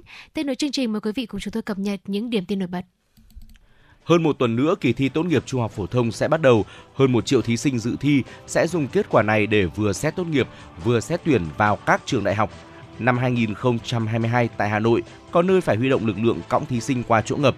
Kỳ thi tốt nghiệp trung học phổ thông diễn ra vào mùa mưa bão, nguy cơ úng ngập cao. Tại Hà Nội, nơi chiếm hơn 1 phần 10 tổng số thí sinh, các phương án tiêu thoát nước đã được tính đến. Thành phố cũng chuẩn bị lực lượng để sẵn sàng chuyên chở thí sinh đến các điểm thi nếu có mưa lớn. Tại tất cả các tỉnh thành, ngành điện lực được đề nghị không cắt điện trong những ngày diễn ra kỳ thi. Các địa phương cũng đều lên phương án để không xảy ra sai sót trong khâu in sao đề. Cùng với đó có những lo ngại việc lợi dụng các điểm thi ở vùng sâu vùng xa để gian lận thi cử. Trong chỉ thị của Thủ tướng về tổ chức thi tốt nghiệp trung học phổ thông 2023 nêu rõ, Ủy ban nhân dân các tỉnh, thành phố chỉ đạo tổ chức thực hiện và chịu trách nhiệm toàn diện về kỳ thi tại địa phương. Bộ Giáo dục và Đào tạo cũng đề nghị các địa phương đặc biệt quan tâm đến các thí sinh khó khăn, hỗ trợ phương tiện đi lại, bữa ăn, nơi nghỉ ngơi cho thí sinh và cả người thân, không để thí sinh nào vì hoàn cảnh khó khăn mà không thể dự thi. Trong kỳ thi tốt nghiệp trung học phổ thông năm 2023, Bộ Giáo dục và Đào tạo điều động khoảng 550 cán bộ giảng viên của các cơ sở giáo dục đại học làm nhiệm vụ thanh tra tại Hà Nội. Dự kiến số cán bộ đảng viên này được điều động từ trường Đại học Kinh tế Quốc dân và Đại học Quốc gia Hà Nội. Thành phố Hà Nội có số lượng thí sinh chiếm hơn 1 phần 10 trong tổng số thí sinh đăng ký dự thi của cả nước. Hà Nội dự kiến bố trí 189 điểm thi với 4.263 phòng thi, điều động 14.907 cán bộ giáo viên, nhân viên tham gia công tác coi thi. Ngoài ra, tại các điểm thi còn có 537 thanh tra cắm chốt, các điểm thi có phòng thi phân tán được tăng cường thêm thanh tra. Thành phố cũng thành lập tổ giám sát gồm 16 nhóm, mỗi nhóm 3 thành viên là lãnh đạo chuyên viên thuộc Sở Giáo dục và Đào tạo và thanh tra thành phố. Ban chỉ đạo thành phố còn thành lập 10 tổ kiểm tra các khâu của kỳ thi. Như vậy, cùng với lực lượng thanh tra là cán bộ giảng viên các cơ sở giáo dục đại học, tại các điểm thi của thành phố Hà Nội còn có một lực lượng thanh tra kiểm tra làm nhiệm vụ đảm bảo an ninh, an toàn cho kỳ thi. Trước kỳ thi tốt nghiệp trung học phổ thông 2023, lực lượng công an đã ra soát, phát hiện và xử lý các hành vi mua bán thiết bị ghi âm, ghi hình nhằm gian lận trong thi cử. Đại diện Bộ Công an cho biết qua giả soát các hội nhóm, trang tin vẫn có tình trạng mua bán thiết bị ghi âm, ghi hình có thể sử dụng để gian lận trong kỳ thi. Trong đó các đối tượng mua bán có cả phụ huynh và học sinh.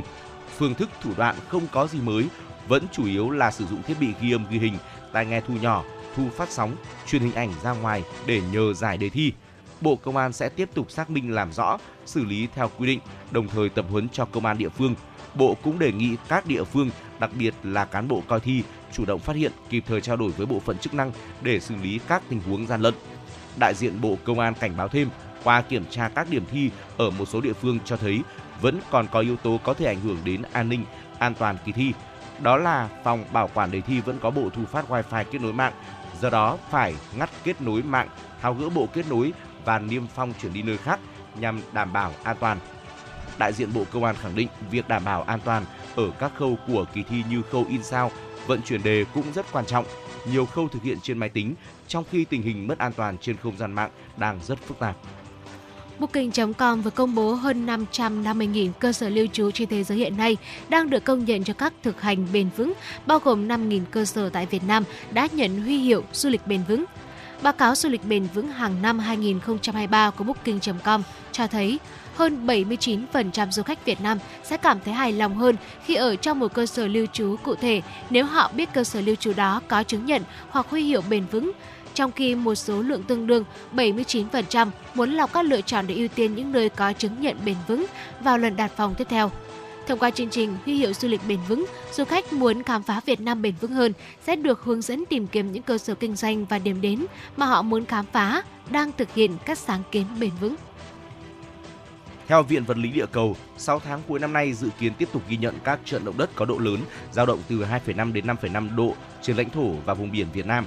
Tiến sĩ Nguyễn Xuân Anh, Viện trưởng Viện Vật lý Địa cầu cho biết, thời gian tới tiếp tục triển khai các giải pháp nhằm nâng cao chất lượng nghiên cứu cơ bản, nghiên cứu ứng dụng và chuyển giao công nghệ, đào tạo nguồn nhân lực chất lượng cao, thực hiện công tác quản lý các nhiệm vụ khoa học và công nghệ định kỳ, tập trung triển khai nghiên cứu phát triển công nghệ, phục vụ phát triển kinh tế xanh và ứng phó với biến đổi khí hậu. Trước dự báo tuần tới có nắng nóng, nước về các hồ thấp, Tập đoàn Điện lực Việt Nam dự kiến vẫn phải cắt điện ở miền Bắc nhưng mức bị ảnh hưởng có thể ít hơn. Theo dự báo thời tiết, miền Bắc tăng nhiệt trở lại kể từ ngày 18 tháng 6 và duy trì nền nhiệt từ 36 đến 37 độ C trong gần một tuần. Trong khi đó, nước về các hồ thủy điện cải thiện nhưng vẫn ở mức thấp và chưa có thông tin lũ về trên các hồ miền Bắc. Báo cáo chính phủ ngày 16 tháng 6, Tập đoàn Điện lực cho biết vẫn đang phải giảm nhu cầu sử dụng điện cho tới khi có nước về các hồ. Mức dự kiến cắt giảm ở miền Bắc tuần tới là từ 2.000 đến 2.500 MW. Tuy nhiên, mức này thấp hơn khoảng từ 20 đến 30% công suất tiết giảm bình quân những ngày đầu tháng 6. Lực lượng quản lý thị trường thành phố Hà Nội vừa phối hợp với lực lượng công an huyện Hoài Đức kiểm tra đột xuất địa điểm kinh doanh hàng hóa tại xã Đức Thượng, huyện Hoài Đức do ông Vũ Trung Dũng làm chủ, đã phát hiện và thu giữ gần 5.000 sản phẩm là quạt phun sương tích điện không rõ nguồn gốc xuất xứ. Toàn bộ số hàng hóa trên do nước ngoài sản xuất có nhãn bằng tiếng nước ngoài. Thời điểm kiểm tra, ông Vũ Trung Dũng không xuất trình được hóa đơn, chứng từ liên quan theo quy định. Từ đầu năm đến nay, Cục Quản lý Thị trường Hà Nội đã tổ chức tiêu hủy hàng trăm tấn đồ điện tử, thiết bị gia dụng không có nguồn gốc xuất xứ. Việc tiêu hủy là bắt buộc dù trong số này có rất nhiều hàng hóa có giá trị cao. Để chấn chỉnh tình trạng này, Tổng cục Quản lý thị trường yêu cầu Cục Quản lý thị trường các địa phương tăng cường công tác nắm bắt địa bàn, chủ động triển khai các biện pháp nghiệp vụ, phát hiện và xử lý nghiêm các hành vi vi phạm đối với các tổ chức và cá nhân sản xuất, kinh doanh các mặt hàng như máy phát điện, các loại quạt tích điện, thiết bị làm mát, tiết kiệm điện, vân vân. El Nino đã xuất hiện từ tháng 6 và dự báo sẽ duy trì ít nhất là đến đầu năm 2024. Các chuyên gia cảnh báo một đợt hạn diện rộng vào năm sau. Ngoài sự xuất hiện của El Nino thì còn một lý do khác nữa là vì trước khi El Nino xuất hiện, nhiều vùng miền đã trong tình trạng thiếu hụt nguồn nước. Miền Bắc tình trạng thiếu mưa trầm trọng hơn, có nơi thiếu hụt tới 80% do nắng nóng và gay gắt. Các con sông lớn nhỏ, sông chảy suy kiệt, đầu mùa mưa lũ, nhưng mực nước tại sông Hồng, đoạn chảy qua Hà Nội lại xuống mức thấp nhất lịch sử tháng 6, khiến nhiều bãi bồi nhô cao. Đồng loạt các hồ thủy điện lớn nhất miền Bắc và miền Trung lần đầu tiên đều bị thiếu nước nghiêm trọng, trong đó có gần chục hồ thủy điện đã giảm xuống dưới mực nước chết. Trong tuần vừa qua, miền Bắc và Thanh Hóa xuất hiện một đợt mưa lớn, nhưng mưa phân bổ không đều nên mực nước các hồ tăng lên không đáng kể. Các chuyên gia dự báo El Nino sẽ gây thiếu hụt mưa ở hầu hết các khu vực trên cả nước. Các khu vực đều sẽ thiếu mưa so với mọi năm từ 25 đến 50%. Và đó là những thông tin thời sự đáng chú ý chúng tôi cập nhật gửi đến cho quý vị. Ở trong phần sau của chương trình sẽ là một tọa đàm mà chúng tôi sẽ gửi đến ờ, cho quý vị. Còn bây giờ mời quý vị sẽ cùng đến với ca khúc Nấu ăn cho em qua giọng hát của Pia Linh và Đen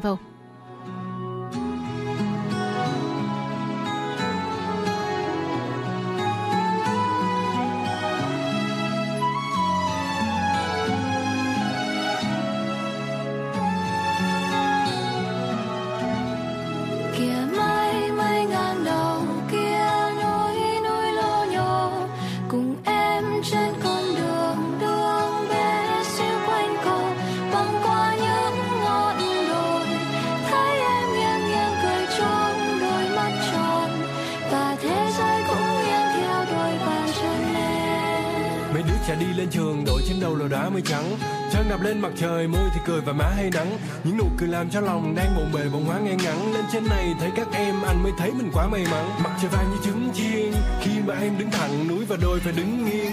Con đường quanh co quá, em cho lượng như cánh chim. Mai sau lớn em bơi giữa đời em mới khỏe như ánh viên. Dù không còn là học sinh, anh thấy mình vẫn còn phải học hành. Như cây mọc lên từ đất, phải đủ chất thì nó mới mọc cành. Học cách bỗng thêm hạnh phúc, để cành đó mọc ra những điều lành. Vì nghĩ số phận là người luôn giám sát chứ không có điều hành. Nên anh mong các em sẽ không bao giờ bỏ cuộc vì anh biết tụi em nhỏ con nhưng mà dũng khí thì không thể nào nhỏ được. Yo, không thể nào mà nhỏ được, yo, không thể nào mà nhỏ được. Kia mây mây ngang đầu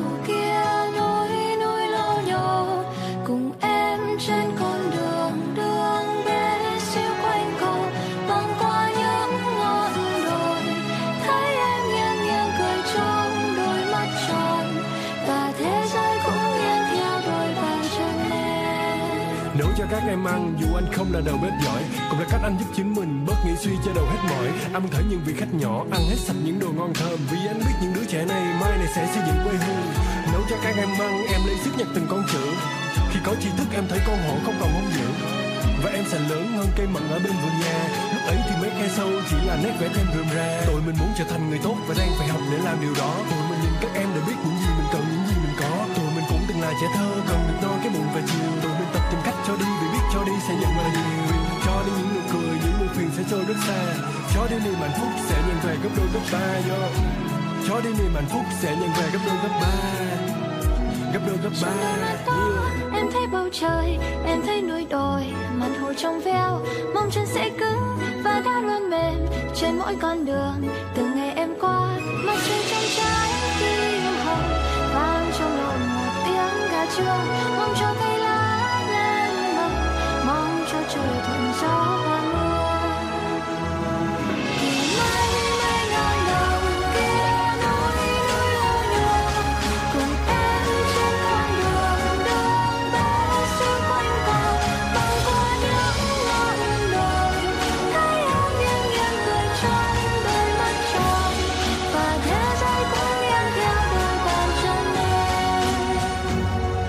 ở dưới chúng mình gọi view này là view triệu đô vậy thì ai mới là người dư giả chúng mình làm và làm và làm cũng chỉ để mong có ngày được thư thả. Và khi xem lại những hình ảnh này, những áp lực chợt biến tan, những nụ cười mát như nước giếng khoan, và những đôi mắt trong như ngọn nguồn ánh sáng, chúng mình đều phải học cách để tốt lên qua ngày, qua tháng. Lúc ban đầu thì chả ai tốt ngay được vì chả biết phải làm sao. Thế là nhìn những người tốt quanh mình xem họ làm gì và làm thế. Và người tốt thì ngoài kia nhiều. lắm tôi tin vậy tôi biết vậy Việt Nam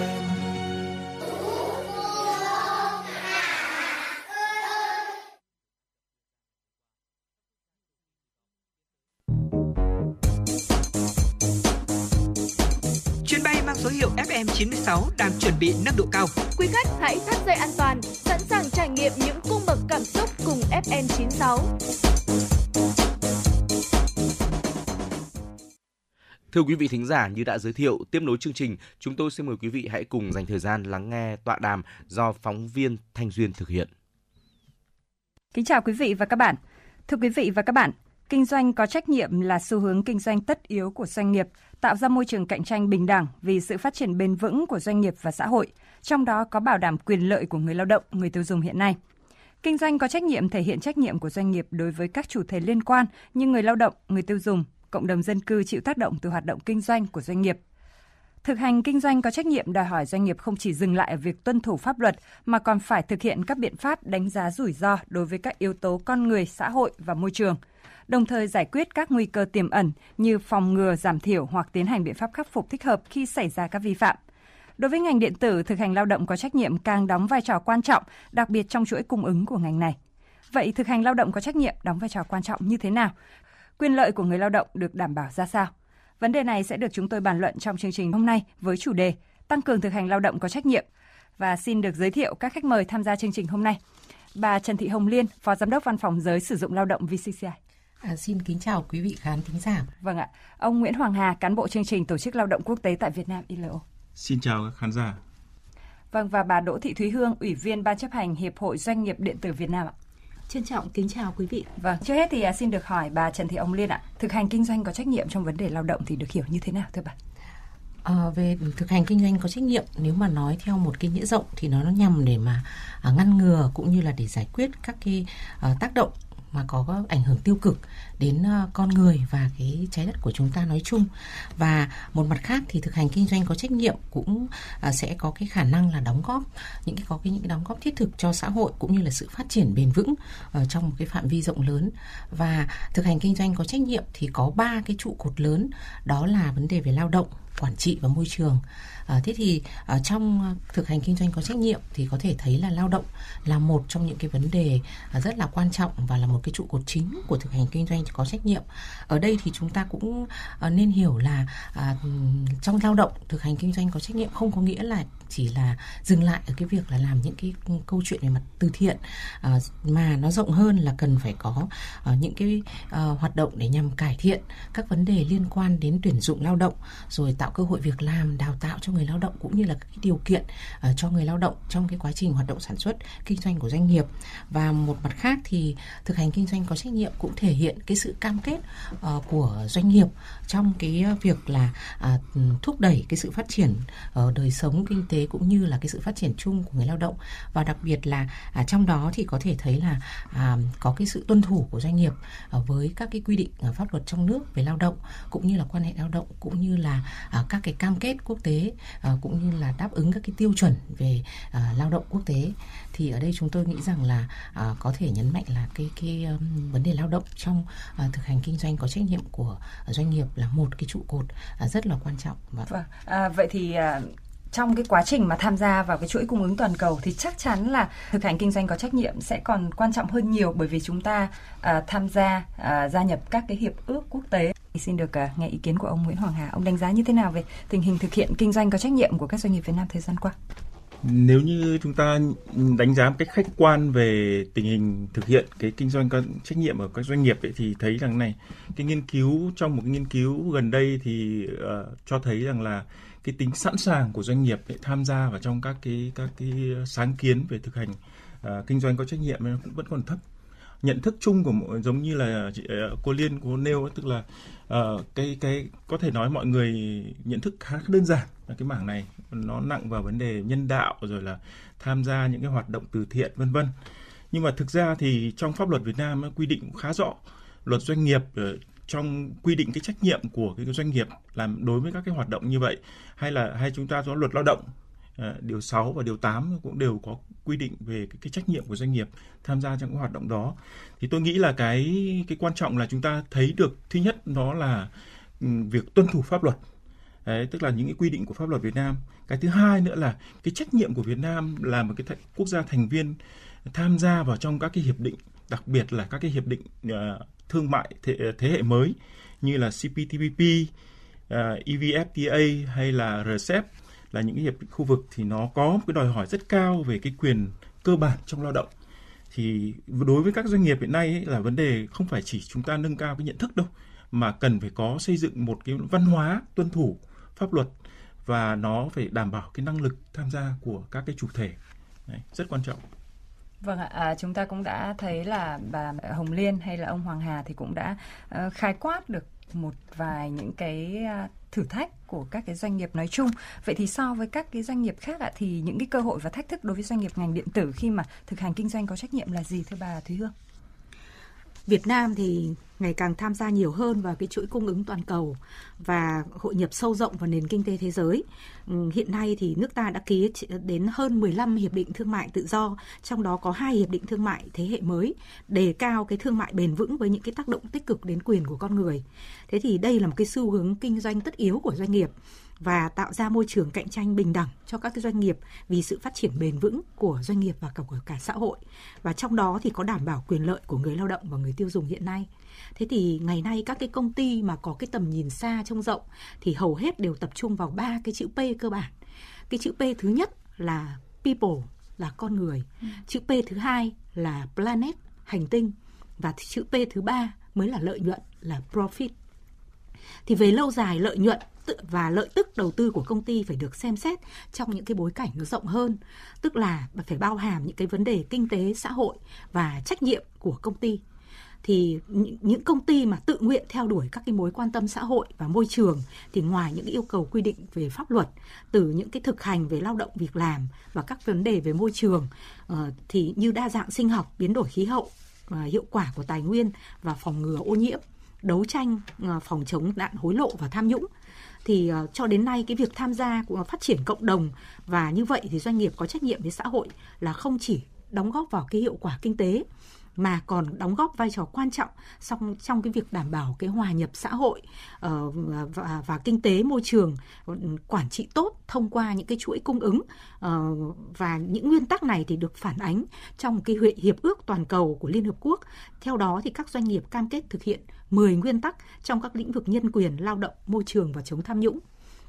Thế thì uh, tham gia vào cái uh, cái này thì chúng ta các doanh nghiệp Việt Nam thì có những cái cơ hội cũng có khá nhiều cơ hội ừ. là gì là chúng ta được trở nên là quản trị một cách minh bạch hơn tiến bộ hơn và nhờ đó thì người lao động sẽ hăng say lao động và năng suất lao động thì tăng lên kéo theo đó nó là có những thêm những cái đơn hàng mới ừ. tức là cơ hội tham gia sâu hơn vào chuỗi cung ứng toàn cầu ở những cái giá trị cao hơn vì năng suất lao động tốt hơn và người lao động um, làm việc tốt hơn tuân thủ tốt hơn ừ. thì cái đơn hàng nó cũng nhiều hơn thì đấy là những cái cơ hội mà chúng ta nhìn thấy rõ thế nhưng bên cạnh đó thì cũng là thách thức rất là lớn đối với các doanh nghiệp đặc biệt là những cái doanh nghiệp vừa và nhỏ thứ nhất là cái phần nhận thức của doanh nghiệp một cách rõ ràng và hiểu thấu đáo về cái cái cái cái trách nhiệm xã hội của doanh nghiệp này không phải doanh nghiệp nào cũng được hiểu một cách đầy đủ. Thứ hai nữa là cái vấn đề tuân thủ và thực hành. Thế thì tuân thủ và thực hành thì hầu hết những cái doanh nghiệp ngành điện tử mà tham gia vào chuỗi cung ứng toàn cầu thì buộc phải có cái tính tuân thủ rất cao. Vì bản thân những cái nhà ờ, quản trị đầu chuỗi là người ta có những cái yêu cầu rất là khắt khe và vâng. họ có những đánh giá định kỳ đối với các doanh nghiệp bên cạnh đó thì các doanh nghiệp ngành điện tử là đã có những cái cam kết chung chúng tôi gọi là một cái code of conduct tức là cái các cái cái quy tắc tuân thủ của cái lao động ngành điện tử. Thì theo đó là chúng tôi thực hành cái này từ khi hình thành chuỗi cung ứng toàn cầu cách đây đến trên 20 năm. Thế và chúng tôi được tiếp tục theo chúng tôi bây giờ gọi là cái cái cái trách nhiệm xã hội gọi là RBA RBA ấy, của của của cái hiệp hội các cái cái cái cái nước mà có doanh nghiệp điện tử. Thế và bên cạnh đó thì hiệp hội doanh nghiệp điện tử Việt Nam cũng đã tham gia vào cái liên minh uh, ba bên uh, sáng kiến của VCCI uh, ờ, liên minh liên đoàn thương mại và công nghiệp Việt Nam và tổ chức uh, uh, lao động quốc tế cùng với lại hiệp hội thì tham gia vào một cái liên minh um, trách nhiệm xã, xã hội uh, về lao động và um, cam kết các cái doanh nghiệp theo đó thì các doanh nghiệp tham gia là cam kết tuân thủ và thực hành thì chúng tôi cũng đã làm được khá là nhiều việc ừ. trong đó thì có cả cái việc là hỗ trợ các cái doanh nghiệp kể cả doanh nghiệp FDI ký những cái thỏa ước lao động tập thể trong đó thì tập trung lấy người lao động làm trung tâm thì đấy là những cái thách thức. cái cái cơ hội và thách thức ừ. ừ. có rất nhiều đối với doanh nghiệp nhưng về cơ bản là là nó ừ, dựa trên cái tính tuân thủ và về cơ hội của cái doanh nghiệp Việt thì cũng còn khá nhiều. Vâng, à, chúng ta vừa mới nghe bà Thúy Hương khái quát những cái cơ hội và những cái thách thức mà các doanh nghiệp uh, điện tử uh, khi mà thực hành kinh doanh có trách nhiệm đang gặp phải và à, đó là những cái khái quát khá là chung. Còn bây giờ chúng ta sẽ cùng à, nghe những cái ý kiến của một số doanh nghiệp ngành điện tử à, xem là họ đang gặp những cái khó khăn thực tế như thế nào. Doanh nghiệp điện tử ghi nhận những nỗ lực của chính phủ trong việc thúc đẩy quá trình hội nhập kinh tế quốc tế bằng việc đã ký kết nhiều hiệp định thương mại tự do thế hệ mới. Bên cạnh những lợi ích từ những hiệp định mang lại như là vốn đầu tư nước ngoài FDI và công nghệ cao tăng lên, hay việc có thêm các đối tác bạn hàng quốc tế giá trị chất lượng hơn – doanh nghiệp ngành điện tử sẽ không tránh khỏi các thách thức mới do yêu cầu, đòi hỏi rất cao của các đối tác như là trách nhiệm với người lao động với môi trường. Ông Võ Như Vinh, giám đốc điều hành công ty trách nhiệm hữu hạn giải pháp điện tử T.C nêu thực tế. Thị trường ở Việt Nam ấy, làm điện tử thì hiện tại đang là là gia công, lợi nhuận ấy, nằm trong cái gia công ấy thì nó thấp thì dẫn đến kéo theo là tiền mình trả cho công nhân của Việt Nam mình nó sẽ không thể cao được Hiện tại nhà máy đang chuyển đã đổi theo ờ, hướng nghiên cứu và phát triển sản phẩm lõi nó mới tạo ra cái giá trị gia tăng nó cao, tạo ra cái thu nhập lớn cho người lao động được. Ông Nguyễn Tiến Dũng, giám đốc công ty trách nhiệm hữu hạn Hùng Dũng cho rằng những quy định của pháp luật không đi vào cuộc sống, không minh bạch rõ ràng là một trong những khó khăn thách thức lớn mà các doanh nghiệp điện tử phải đối mặt trong việc thực hiện kinh doanh có trách nhiệm.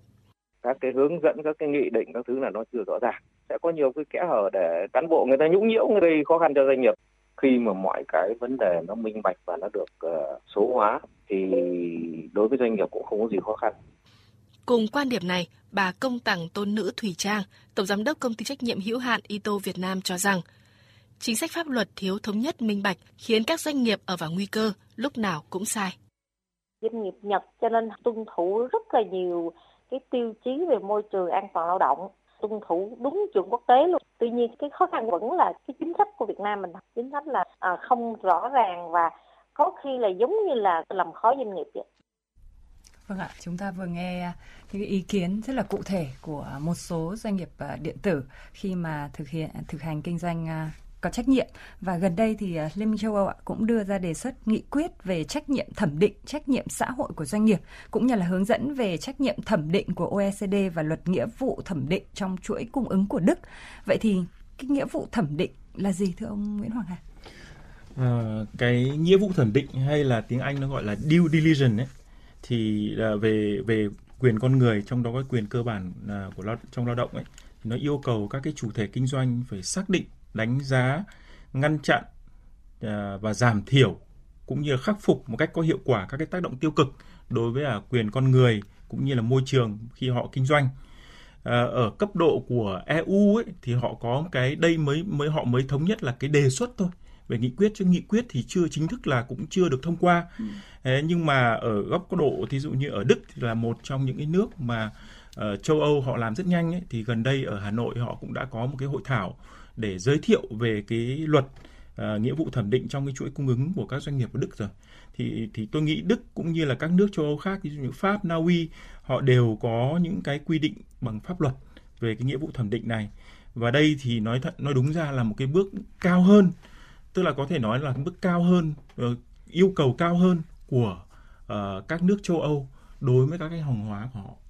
Vâng, vậy thì các cái nội dung của cái nghĩa vụ thẩm định trong chuỗi cung ứng uh, bao gồm những cái vấn đề chính diện. Vâng, nội dung thì có thể nói là nó có bốn uh, cái nội dung cơ bản. Thứ nhất là nó xác định các cái rủi ro và các cái vi phạm về các quyền như tôi nói các quyền trong lao động chẳng hạn hay là các quyền về môi trường Đấy. À, và thứ hai nữa là họ phải thực hiện các cái biện pháp phòng ngừa và khắc phục tức là họ có những cái giải pháp các cái phương phương án để phòng ngừa và khắc khắc khắc phục nó. Cái thứ ba nữa là đảm bảo cái nghĩa vụ mà thu thập tư liệu và báo cáo tức là cái đảm bảo cái tính minh bạch cho báo cáo về các cái hoạt động chung của doanh nghiệp. Và cái thứ tư nữa là cái trách nhiệm trong chuỗi cung ứng là họ phân loại các doanh nghiệp ra để xem cái tác động ảnh hưởng như thế nào ừ. và từ đó là họ có có cái hướng để để giải quyết thì uh, có thể nói nếu như là ta nhìn vào cái luật nghĩa vụ thẩm định doanh nghiệp của Đức ấy thì uh, ngay từ mùng 1 tháng 1 là với tất cả các doanh nghiệp mà có khoảng 3.000 uh, à, lao động là họ bắt đầu áp dụng rồi. Ừ. Nhưng mà còn cái mạnh nữa là ngay đến năm năm sau đấy, tức là năm 20 mùng 1 tháng 1 năm 2024 ấy là các doanh nghiệp Đức mà có lao động khoảng 1.000 người lao động là đã bắt đầu áp áp dụng cái đó rồi nó nó cũng có thể nói là họ họ theo một cái lộ trình mà yêu cầu các doanh nghiệp là rất là khắt khe. Vâng. À, vậy thì thưa bà Hồng Liên ạ, tại sao doanh nghiệp điện tử Việt Nam lại cần quan tâm tới các cái quy định về nghĩa vụ thẩm định trong chuỗi cung ứng này? À, vâng ạ. Tôi thì cho rằng là à, thứ nhất là cái ngành điện tử của chúng ta là một trong những cái ngành mà phát triển có cái tốc độ tăng trưởng cao nhất cũng như là cái kinh ngạch xuất khẩu cao. Đặc biệt là trong thời gian vừa qua mặc dù là à, nhiều ngành nhiều doanh nghiệp gặp khó khăn đặc biệt là trong cái vấn đề xuất khẩu nhưng mà à, ngành điện tử vẫn có cái tốc độ tăng trưởng cao. À, chính vì vậy mà cái việc mà à, ngành điện tử khi mà tham gia vào chuỗi cung ứng toàn cầu à, càng phải đặc biệt quan tâm đến cái việc là à, thực hiện cái um, thẩm định à, như anh Hà có nói ạ là nhằm làm sao mà để có thể là tăng được cái vị thế cạnh tranh của doanh nghiệp mình hơn nữa. Và à, một cái phần nữa là à, cái việc mà doanh nghiệp mà thực hành cái à, trách nhiệm à, xã hội cũng như là kinh doanh có trách nhiệm thì cũng góp phần cho doanh nghiệp để giải quyết những cái vấn đề mà tôi cho rằng là nó sẽ mang cái tính chiến lược và lâu dài của doanh nghiệp. À, mục đích của cái thẩm định như anh Hà cũng đã trình bày thì tôi cho rằng là nó sẽ tạo ra được những cái những cái rào cản để có thể tránh được những cái tác động bất lợi uh, cho à, doanh nghiệp nói riêng nhưng mà nói rộng hơn là cho con người trong đó có người lao động cũng như vấn đề về môi trường rồi cái vấn đề xã hội à, nói chung và à, cũng ngăn ngừa những cái tác động bất lợi để mà à, giảm thiểu được những cái rủi ro cho doanh nghiệp ừ. chính vì vậy mà tôi nghĩ rằng là cái việc mà doanh nghiệp trong ngành điện tử tham gia vào chuỗi cung ứng toàn cầu thì rất cần có cái việc tuân thủ các cái quy định cũng như cái cam kết đặc biệt là cái việc mà tham gia vào cái quá trình thẩm định. Vâng, à, chúng ta vừa nghe ông Hoàng Hà cũng như là bà Hồng Liên nói về cái sự quan trọng của cái việc mà doanh nghiệp điện điện tử cần phải uh, tham gia và thực hiện các cái nghĩa vụ thẩm định. Vậy thì thưa bà Thúy Hương ạ, cái việc thực hiện uh, trách nhiệm thẩm định này thì sẽ mất bao lâu và làm thế nào để doanh nghiệp có thể giảm chi phí ạ? Thực ra thì cái trách nhiệm này đối với lại doanh nghiệp nếu đối với những cái doanh nghiệp mà đã tham gia vào chuỗi cung ứng toàn cầu và có những cái chịu sự kiểm soát của những doanh nghiệp đầu chuỗi thì việc này triển khai cái trách nhiệm này thì nó cũng chỉ thêm một số những cái nội dung ờ, mà anh Hà đã nêu tức là phải chuẩn bị những cái biện pháp khắc phục rồi là chuẩn bị là báo cáo.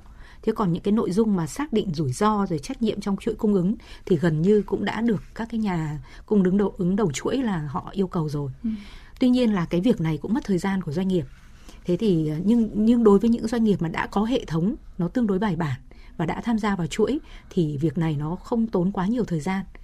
Tuy nhiên đối với những doanh nghiệp mà còn chưa vào trong chuỗi và chuẩn bị triển khai hay là chuẩn bị xuất khẩu thì quá trình này ừ, phải triển khai khá là lâu. Vì vấn đề không phải là thực hiện đơn giản bốn nội dung đó, mà là cái nội hàm của nó. Tức là doanh nghiệp phải thiết lập được một cái hệ thống đảm bảo về cái phòng ngừa ngừa rủi ro và vi phạm lao động ờ, cũng như là môi trường. Thế rồi thiết lập cái biện pháp phòng ngừa và khắc phục. Thì đây là những cái yếu tố mà nó ừ, doanh nghiệp cần có thời gian và đôi khi có những cái doanh nghiệp mất đến từ 3 đến 6 tháng thậm chí còn lâu hơn để triển khai những cái nội dung này vâng. thế còn thì ừ, nhanh có thể tăng tốc được nữa hay không thì nó cũng tùy thuộc vào cái nỗ lực của doanh nghiệp cộng với lại các cái hỗ trợ của các cái tổ chức uh, giúp đỡ doanh nghiệp như là các cái hiệp hội ngành hàng hay là các cái tổ chức uh, quốc tế hoặc là các cái cơ quan chính phủ trong cái việc là hướng dẫn doanh nghiệp tuân thủ. Và à, thưa bà Hồng Liên ạ, rõ ràng là chúng ta cũng đã thấy là à, với cái triển vọng phát triển mạnh mẽ của ngành điện tử Việt Nam hiện nay nhưng mà trong cái bối cảnh mà tác động rất là lớn của thế giới số rồi với những cái bất ổn biến động không ngừng nữa thì à, doanh nghiệp cần làm gì để đảm bảo được kinh doanh liên tục và vẫn duy trì được thực hành lao động có trách nhiệm ạ? Dạ vâng ạ bên cạnh những cái thuận lợi thì có rất nhiều khó khăn đối với các doanh nghiệp ngành điện tử. Và chúng ta cũng thấy là để thực hành kinh doanh có trách nhiệm với những cái doanh nghiệp lớn doanh nghiệp có vốn đầu tư nước ngoài thì họ cũng đã à, bước đầu đã tạo lập được những cái à, chiến lược những cái kế hoạch của mình để thực hiện các cái, cái tuân thủ các quy định này. Tuy nhiên cái khó khăn đặt ra và có thể là cái thách thức lớn đối với các doanh nghiệp mà chưa tham gia vào chuỗi rồi những đặc biệt là các doanh nghiệp nhỏ và doanh nghiệp vừa ừ. khi mà cái số lượng doanh nghiệp này lại rất lớn ở Việt Nam. Thế thì chúng tôi cho rằng là à, khi mà thực hành kinh doanh có trách nhiệm nó sẽ tạo ra những cái áp lực đối với doanh nghiệp. À, thứ nhất là áp lực từ phía bên ngoài. Đấy là ừ, áp lực từ phía khách hàng từ việc tuân thủ các cái quy định à, quốc tế của các khách hàng à, các um, các các um, nhãn hàng. Nhưng mà cũng là cái áp lực nội lực từ bên trong. Đấy là từ phía các nhà đầu tư rồi chính là bản thân từ phía người lao động của doanh nghiệp. Chính vì vậy mà để có thể là à, vừa thực hành kinh doanh có trách nhiệm và đảm bảo cái kinh doanh liên tục của của doanh nghiệp thì chúng tôi cho rằng là à, các cái doanh nghiệp à, cần phải là xây dựng các cái chiến lược thật là dài hạn và có cái sự đầu tư một cách bài bản và lâu dài cho cái à, phát triển bền vững của doanh nghiệp mình. À, thợ chứ không phải là xác định là đây là những cái nhiệm vụ ngắn hạn và chỉ là để đáp ứng một cách là tức thời à, vì những cái điều kiện vì những cái tiêu chuẩn đặt ra à, từ phía quy định cũng như ừ. là từ phía các nhãn hàng. Một điểm nữa là chúng tôi cũng cho rằng là doanh nghiệp cũng cần phải thúc đẩy cái việc uh, kinh doanh có trách nhiệm và xây dựng được các cơ chế các kế hoạch hoạt động của doanh nghiệp. Trong đó là có các cái kể cả các cái cơ chế để mà khắc phục và phòng ngừa uh, các cái hậu quả cũng như là các vi phạm có thể xảy ra. Ví dụ như là ừ, có cả các cái thủ tục về giải quyết các cái khiếu nại, rồi các cái quy chế, quy định nhà quản trị nội bộ ờ, rồi các cái vấn đề về à, ứng xử ở trong cái à, đạo đức kinh doanh.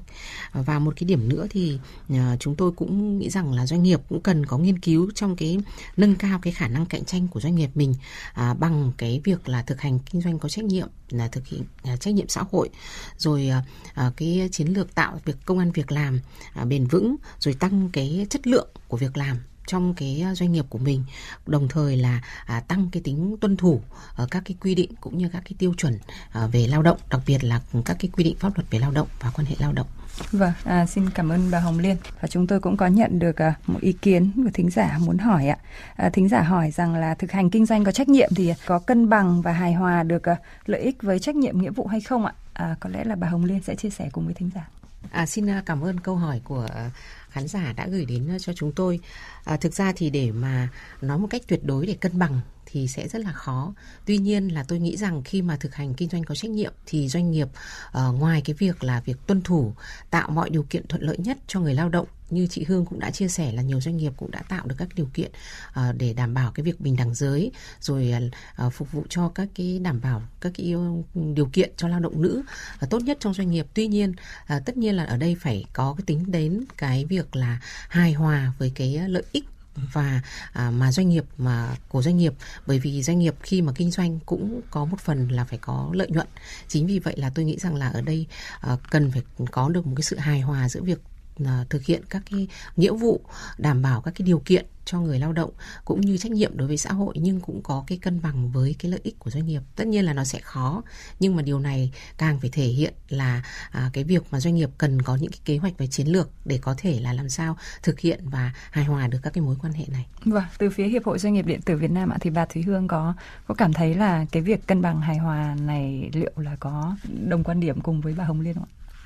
Tôi nghĩ đây là một cái quan điểm hoàn toàn là chính xác vì là doanh nghiệp khi mà tham gia vào chuỗi cung ứng và với cái với với những cái cam kết của Việt Nam với quốc tế về trách nhiệm xã hội về đảm bảo môi trường và gần đây thì uh, chính phủ Việt Nam cũng đưa ra um, cả cái luật bảo vệ môi trường.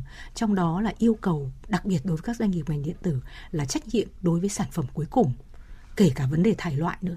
Tức là cái trách nhiệm xã hội của doanh nghiệp là nó không chỉ giới hạn ở cái việc là uh, sản xuất mà còn đến cái trách nhiệm uh, tiêu dùng đến cái sản phẩm cuối cùng.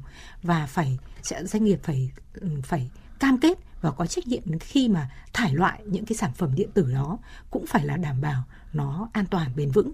Thì đây là những cái mà ừ, quy định của của chính phủ đã đưa ra. Thì doanh nghiệp là hoạt động trước hết là phải tuân thủ pháp luật cho nên cái việc này là chắc chắn phải làm. Ừ. thế còn thì tôi rất là đồng ý với ý kiến của bà Hồng Liên uh, đại diện của VCCI đưa ra là um, doanh nghiệp buộc phải xây dựng một cái kế hoạch một cách chặt chẽ để đảm bảo nó hài hòa lợi ích, đảm bảo vẫn tuân thủ được và đảm bảo doanh nghiệp vẫn phải làm ăn có hiệu quả. Ừ. Thì đây cũng là một cái thách thức rất là lớn. Thì um, chúng tôi cũng có đưa ra bốn cái nhóm giải pháp khuyến nghị cho doanh nghiệp.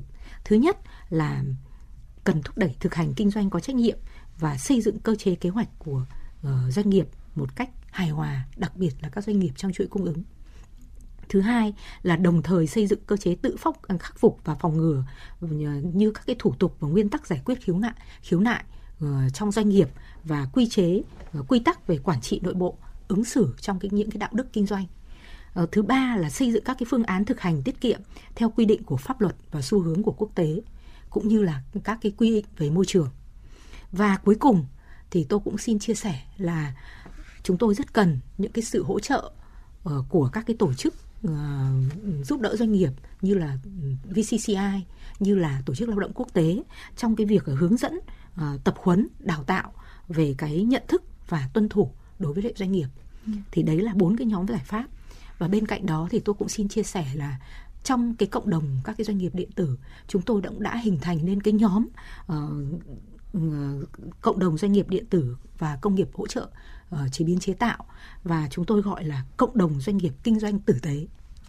Thì ờ, các doanh nghiệp tham gia vào nhóm đấy thì cam kết là kinh doanh tử tế có trách nhiệm với người lao động và có trách nhiệm với cộng đồng.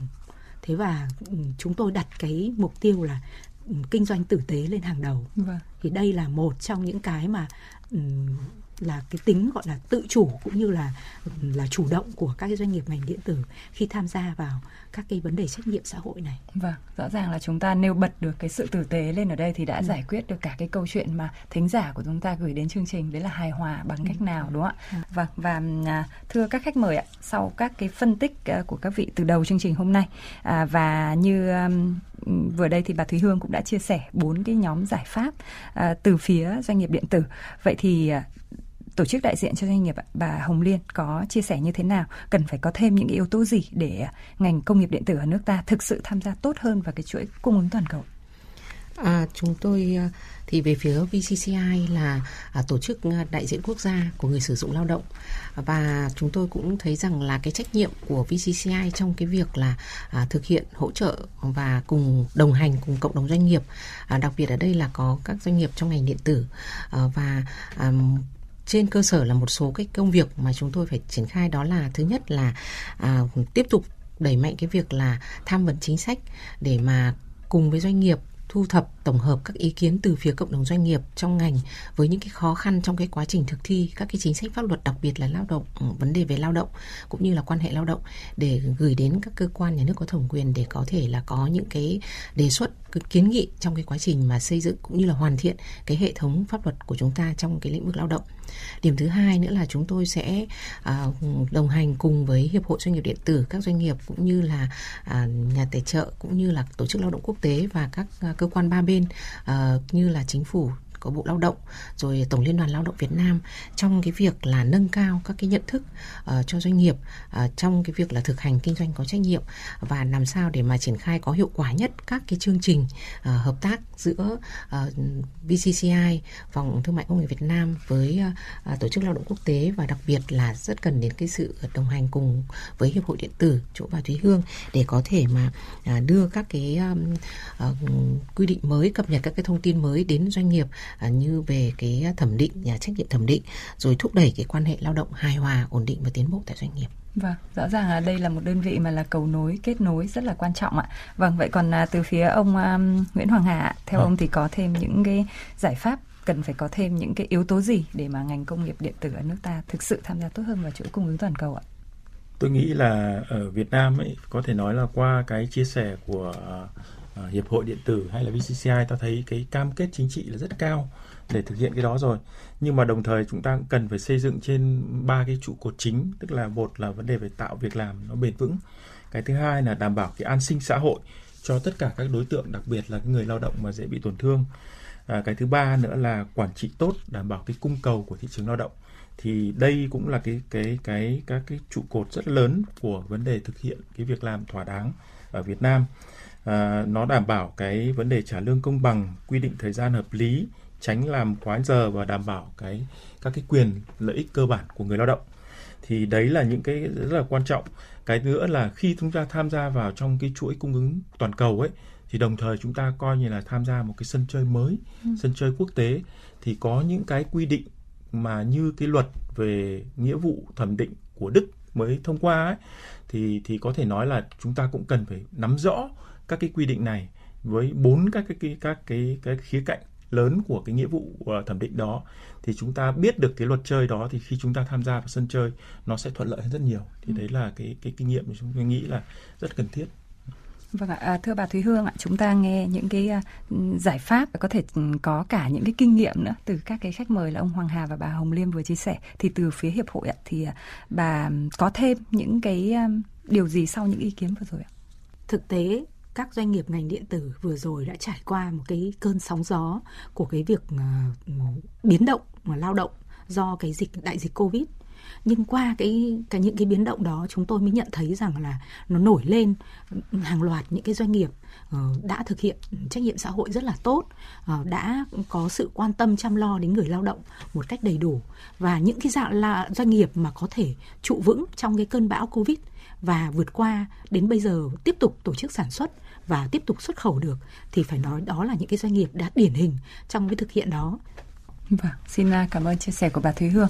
Việc thúc đẩy kinh doanh có trách nhiệm là thể hiện cam kết chính trị mạnh mẽ của Việt Nam trong việc thúc đẩy phát triển bền vững trong các văn kiện của các cơ quan có thẩm quyền. Một lần nữa thì à, xin cảm ơn bà Trần Thị Hồng Liên, cảm ơn ông Nguyễn Hoàng Hà và bà Đỗ Thị Thúy Hương đã tham gia chương trình hôm nay. Và cảm ơn à, quý vị và các bạn đã quan tâm theo dõi cũng như là đồng hành cùng với chương trình. Quý vị các bạn thân mến và tạo đàm vừa rồi cũng đã khép lại 120 phút của truyền động Hà Nội trưa nay. Quý vị các bạn hãy ghi nhớ hotline của chương trình 024 3773 6688. Quý vị và các bạn có vấn đề quan tâm cần chia sẻ hoặc có mong muốn được tặng bạn bè người thân một ca khúc yêu thích, một lời nhắn yêu thương, hãy tương tác với chúng tôi quý vị nhé. Thưa quý vị, chương trình hôm nay của chúng tôi được thực hiện bởi ekip chỉ đạo nội dung Nguyễn Kim Khiêm, chỉ đạo sản xuất Nguyễn Tiến Dũng, tổ chức sản xuất Lê Xuân Luyến, biên tập Quang Hưng, thư ký Kim Dung, MC Bảo Trâm Trọng Khương cùng kỹ thuật viên Quốc Hoàn phối hợp thực hiện và xin được tạm biệt cũng như hẹn gặp lại quý vị trong khung giờ chiều nay của truyền động Hà Nội từ 16 đến 18 giờ và thay cho lời chào kết mời quý vị cùng lắng nghe ca khúc Mặt trời bé con, một sáng tác của nhạc sĩ Trần Tiến qua phần thiện của ca sĩ Quang Dũng.